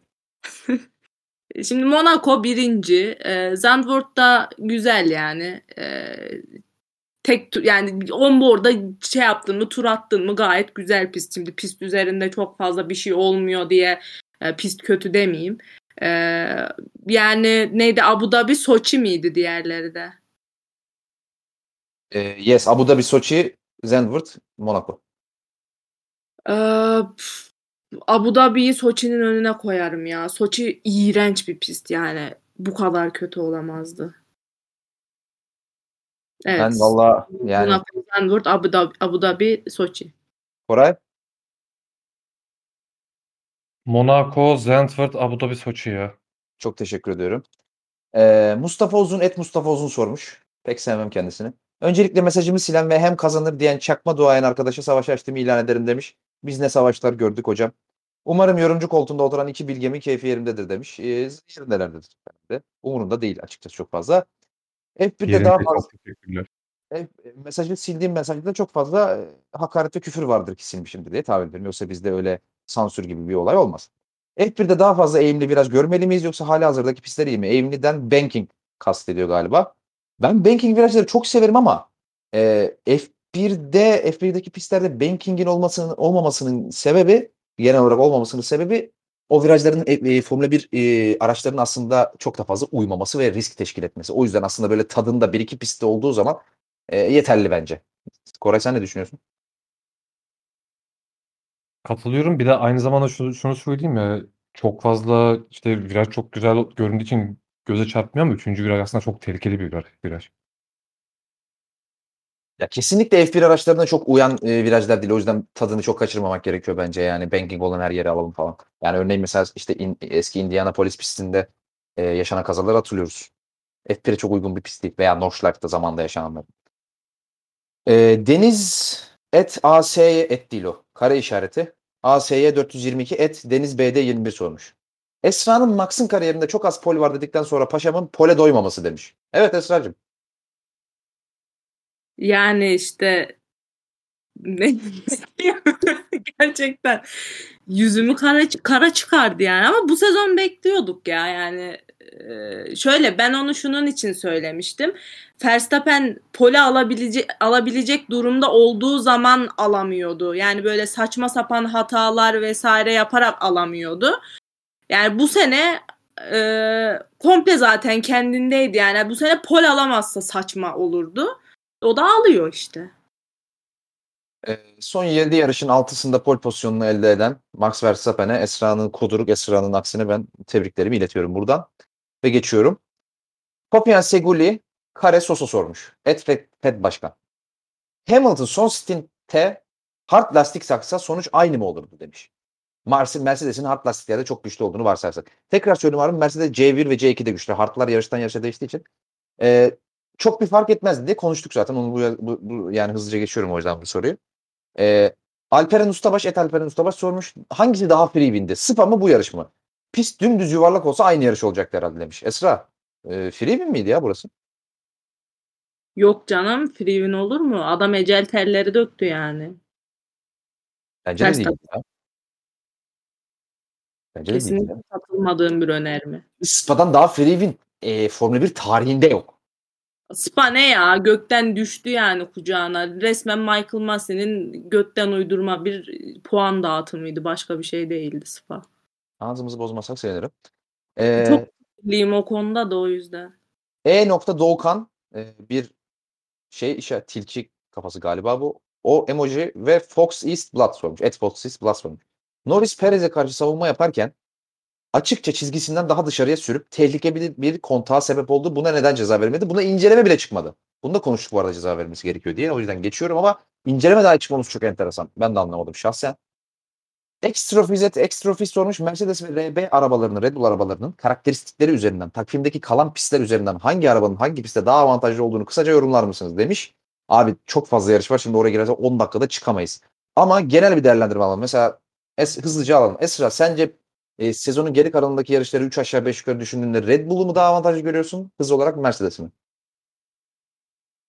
Şu an bence İbre Mercedes'e döndü birazcık. Koray? Ben hala Red Bull diyorum buna. Ben yani gerçekten az önce de dedim herhalde bir 30 dakika önce bir başka bir konudan başlarken ben hiç hayatımda e, bir şampiyona konusunda bu kadar e, öngörü yapamadığım bir şampiyon olmamıştı. Pilotlar şampiyonası çok çok dengeli her şey gibi görünüyor. Tıraş et alt tire FYT alt tire alt tire sormuş. Startta iki sıra kazanırım deyip dediğini yapan, lastiklerini koruyup son turda bir sıra daha kazanan Fernando Alonso Diaz tarihin en iyi race crafter'ı mıdır demiş. Ee, Koray. Bu arada tarihin en iyi race Tamam. crafter'ı Alonso'ya çok e, yakışan bir lakap değil mi ya? Bunun üzerine hakikaten konuşulabilir bir ara yani. Gerçekten racecraft konusunda ilk üçte olduğu konusunda eminim de. En iyisi de olabilir hakikaten. Ne diyorsun? Abi olabilir. Ya kendine e, samuray lakabını takacağına bunu taksaymış işte. Daha uygun. O biraz teknik bir lakap ya. Herhalde. Olsun daha iyi işte. E, tamam e, hatta ben bir önce bir- bunu şey üzerinden söyledim. Raikkonen üzerinden de söyledim. Ya gerçekten Ali Ozan'da bu konu çok özel bir pilot. Kesinlikle katılıyorum. Mustafa Uzun hocanın e, bana geçirdikten sonra sorularının devamı var ama okuyup okumayacağımı karar vereceğim. Hadi okuyayım. Williams'ın yükselişinin Oltan İzmirli'nin ekibe dahil olduktan sonra denk gelmesi tesadüf mü demiş Esra. Neye ne olduktan sonra? Türkçe konuştum ben ama ne, ne neresini anlamadım anlamadım. Şu e, Williams'a Oltan İzmirli diye bir mühendis katıldı ya Türk. Ha, E, o, o, geldikten sonra e, Williams yükselişe geçmiş o tesadüf mü diyor. kesinlikle tesadüf değil ya. Özellikle gönder gönderildi bence. Türk Yani Türkler sayesinde yükseldi Williams öyle mi? Evet. O zaman Aynen. yürü ya Türk. Hemen bayrakları asıyoruz. Evet aslında. Şey, şu oynayan kurt var ya yaşasın ırkın. Abi sus sus. Hollanda Milli Marşı'nı söyleyen hanımefendi neydi öyle ya? Kendisi hakkında bir iki kelam eder misiniz? Çok güzel bir hanımefendiydi. Gerçekten eee, güzeldi. Siz gördünüz mü bilmiyorum ama Ben gördüm güzeldi. güzeldi. Ve yılın olayı Bottas'ın resti diyebilir miyiz? Yılın olayı mıdır? Yani Bu ana yılın- kadar başka öyle ne olay oldu ki? Oğlum çok olay oldu da ben hiç hatırlamıyorum hiçbirini ya. Hatırlamıyorum işte ya. Bunu sezon sonu daha iyi Olabilir cevap biliyor musun? Yılın olayı olabilir yani. Olabilir. Esra olabilir dedi. Saran kalmış et kalmış saran. Hı, Enteresan minik. Lök ile Sa- Lök Lök ile Sainz'in yol verirken kaybettiği 45 ne? 45 saniye hakkında yorumlarınız nelerdir? Ben mükemmel bir tweet gördüm abi. Bir tane Alonso fanı bir hesap. Bilmiyorum takip ediyor musunuz bilmiyorum. Ben takip etmiyorum da Nail'den düştü benim önüme. Abi e, bu öndekiler pite girip sürekli arkaya düşüp tekrar tur bindiriyorlar ya. Alonso fanı bir hesap şey demiş. "E, yeter artık sikeceğim galibiyet mücadelenizi. Sürekli birilerine yol verip zaman kaybediyoruz demiş. O kadar güldüm ki o tweet'e yani yarı sırasında. Aklıma o geldi şimdi yani. Hakikaten yani sürekli birileri pite girip orta sıradakiler ve arkadakiler onlara üçer dörder kere yol vermek zorunda kaldı yani. Ee, o yüzden bu olay beni bayağı güldü. Abi inşallah gelecek sene de bunlardan kurtuluruz bir an önce. Yani ben bıktım çünkü ilk 4-5 dışındaki pilotların tur yemesinden çok sıkıldım artık. Uçurumdan düşen İbo. Ve fotoğrafını da o fotoğrafı koymuş. Abi e, yani fotoğraf da o yani. Tam düşüş yani. Et Last Psikopos sormuş. Çok net bir sorum olacak. Balon size mi yoksa balon mik mi daha rezil pilot demiş. Esra'cığım bu soru galiba sana gelmiş. Mick daha rezil pilot ya. Yani Sainz'e çok sinirliyim ama Mick gerçekten çok rezalet pilot. Ee, ben balon lök lök deyip geçiyorum. Hede, Oho, yani şimdi Sinan. Hede gülücük gibi bir emoji var orada. Göremedim tam. Ve Almanya bayrağı var yanında. Her sincap sormuş. Et her sincap sormuş. Güzide Red Bull'umuz ne zaman Par Perez'den Parez diye okuyacaktım. Perez'den kurtulup camianın çocuğu Gezdi'yi geri getirecek. Abi bunu konuştuk. Çok konuştuk hatta sadece bu podcast'te değil. Yani yani Gezdi'nin aklını başına toplamasına bağlı abi o. Çünkü biz hiçbirimiz Gezdi'nin Red Bull'a geri dönmesinin iyi bir fikir olduğunu düşünmüyoruz. Podcast, Grid Podcast olarak. Ee, ve son sorum. Ömer et Ömer Gamsızoğlu sıfır sormuş. Gaza basmaya korktuğu için sürünerek yarış bitiren evet bu Esra'ya gelmiş belli. Sürünerek yarış bitiren İspanyol bir şeyi Sainz, Sainz'ı Ferrari ne zaman ve kimin için kovar demiş Esra. Yani umarım e, yakın zamanda olmaz. Sainz kendini düzeltir. Çünkü şimdi kovsa kimi getirecek? E, Çok da e, şimdiden Şimdi girmez. olmaz herhalde ya. Şimdi niye kovsun zaten yani. Yok yani şimdi dediğim yakın zaman yani. Yani onu kastetmiştim yani. Ama yani cidden Sainz'in şimdi o kadar yükseldik yükseldik şakayla karışık da Sainz'in ciddi ciddi kendini toplaması lazım yani. Hırvat şey Hırvatistan değil Macaristan. Hırvatistan nereden çıktı? Macaristan'da yani yarış galibiyeti ayağına kadar gelmişken Ocon'a e, yumuşak bir pasla ikram etti yani resmen. Gerçekten oradan beri bir gıcığım var. Bu hafta sonunda rezalet üstü rezaletti. Monza'da zaten e, fenalarda olacağız. Komple fenalarda olacağız yani takım olarak. Monza'da da iyice bir sinirleneceğiz muhtemelen. Yani ne zaman toplar nasıl toplar bilmiyorum ama kendine bir çeki düzen vermesi lazım. Yoksa e, teneke bağlayıp yollanır yani. Allah Allah Allah bunlar nasıl tabirler. O zaman Ömer Hoca'nın ikinci sorusunu Koray sana sorup soru faslını kapatıyorum. Başka bir soru yok galiba çünkü gördüğüm kadarıyla. 5 yıldır yapamadığını bir turda yapan Bottas abimizin yılın sonuna kadar Mercedes'e pislik yapmaya götü yer mi demiş. Koray. Koray herhalde uyudu. Evet Koray aramızda olmadığı için bu soruyu cevaplay. Koray. Mikrofon açmayı unutmuşum ya. Bravo. Evet. Yemez abi Bottas öyle bir pilot değil. Keşke yese ama yani büyük eğlence çıkar. Ama Bottas yemez abi. Evet tahmin ettiğiniz gibi Koray çok önemli bir şey söylememiş. Ee, sorularım için çok teşekkür ederiz. Yine bol bol soru sormuşsunuz. Yani yaklaşık bir saattir herhalde soru cevaplıyoruz. Çok teşekkür ederiz herkese. Belli ki herkese Formula 1'i özlemiş. Ee, yani konuşmak istediğim bazı birkaç tane konu vardı ama onları ertelemek zorundayım. Çünkü hani çok uzadı podcast. iki saati geçti. Ee, çok da fazla uzatmak istemiyorum. O konularda bir sonraki kalsın. Çünkü güncel olarak konuşmamız gereken konular değil açıkçası. Ee, bir sonraki yarış olan İtalya GP'si öncesinde bir haftalık bir aramız var. Ee, daha sonra Monza'ya gidiyoruz. Ee, tekrar belirttiğim gibi bugünkü yarışın ardından Max Verstappen 224,5 puan, Hamilton 221,5 puan, Valtteri Bottas'ın puanını söyleme tenezzülünde bulunmuyorum. Ee, şampiyonada 3 fark 3 puan gibi çok az bir fark var. Ee, takımlar şampiyonasında da Mercedes'in 310.5'a 303.5'la 7 puan farklık bir liderliği bulunuyor. Ee, bu şekilde sezonun 14. yarışı olan İtalya'ya doğru gidiyoruz. Ee, bir erken İtalya tahmini de alalım sizlerden öyle kapatalım. Esra ne bekliyorsun İtalya'da galibiyet için? Pilot anlamında. Ben Hamilton galibiyeti bekliyorum İtalya'da. Mercedes'in hızlı olmasından dolayı mı bekliyorsun bunu? Evet. Yani Mercedes daha hızlı olacak ve Hamilton alacak diyorsun değil mi? Yanlış Evet, evet. Aynen, aynen. Ee, Koraycığım sen? Verstappen pole, Hamilton kazanır yarışı. Peki neden?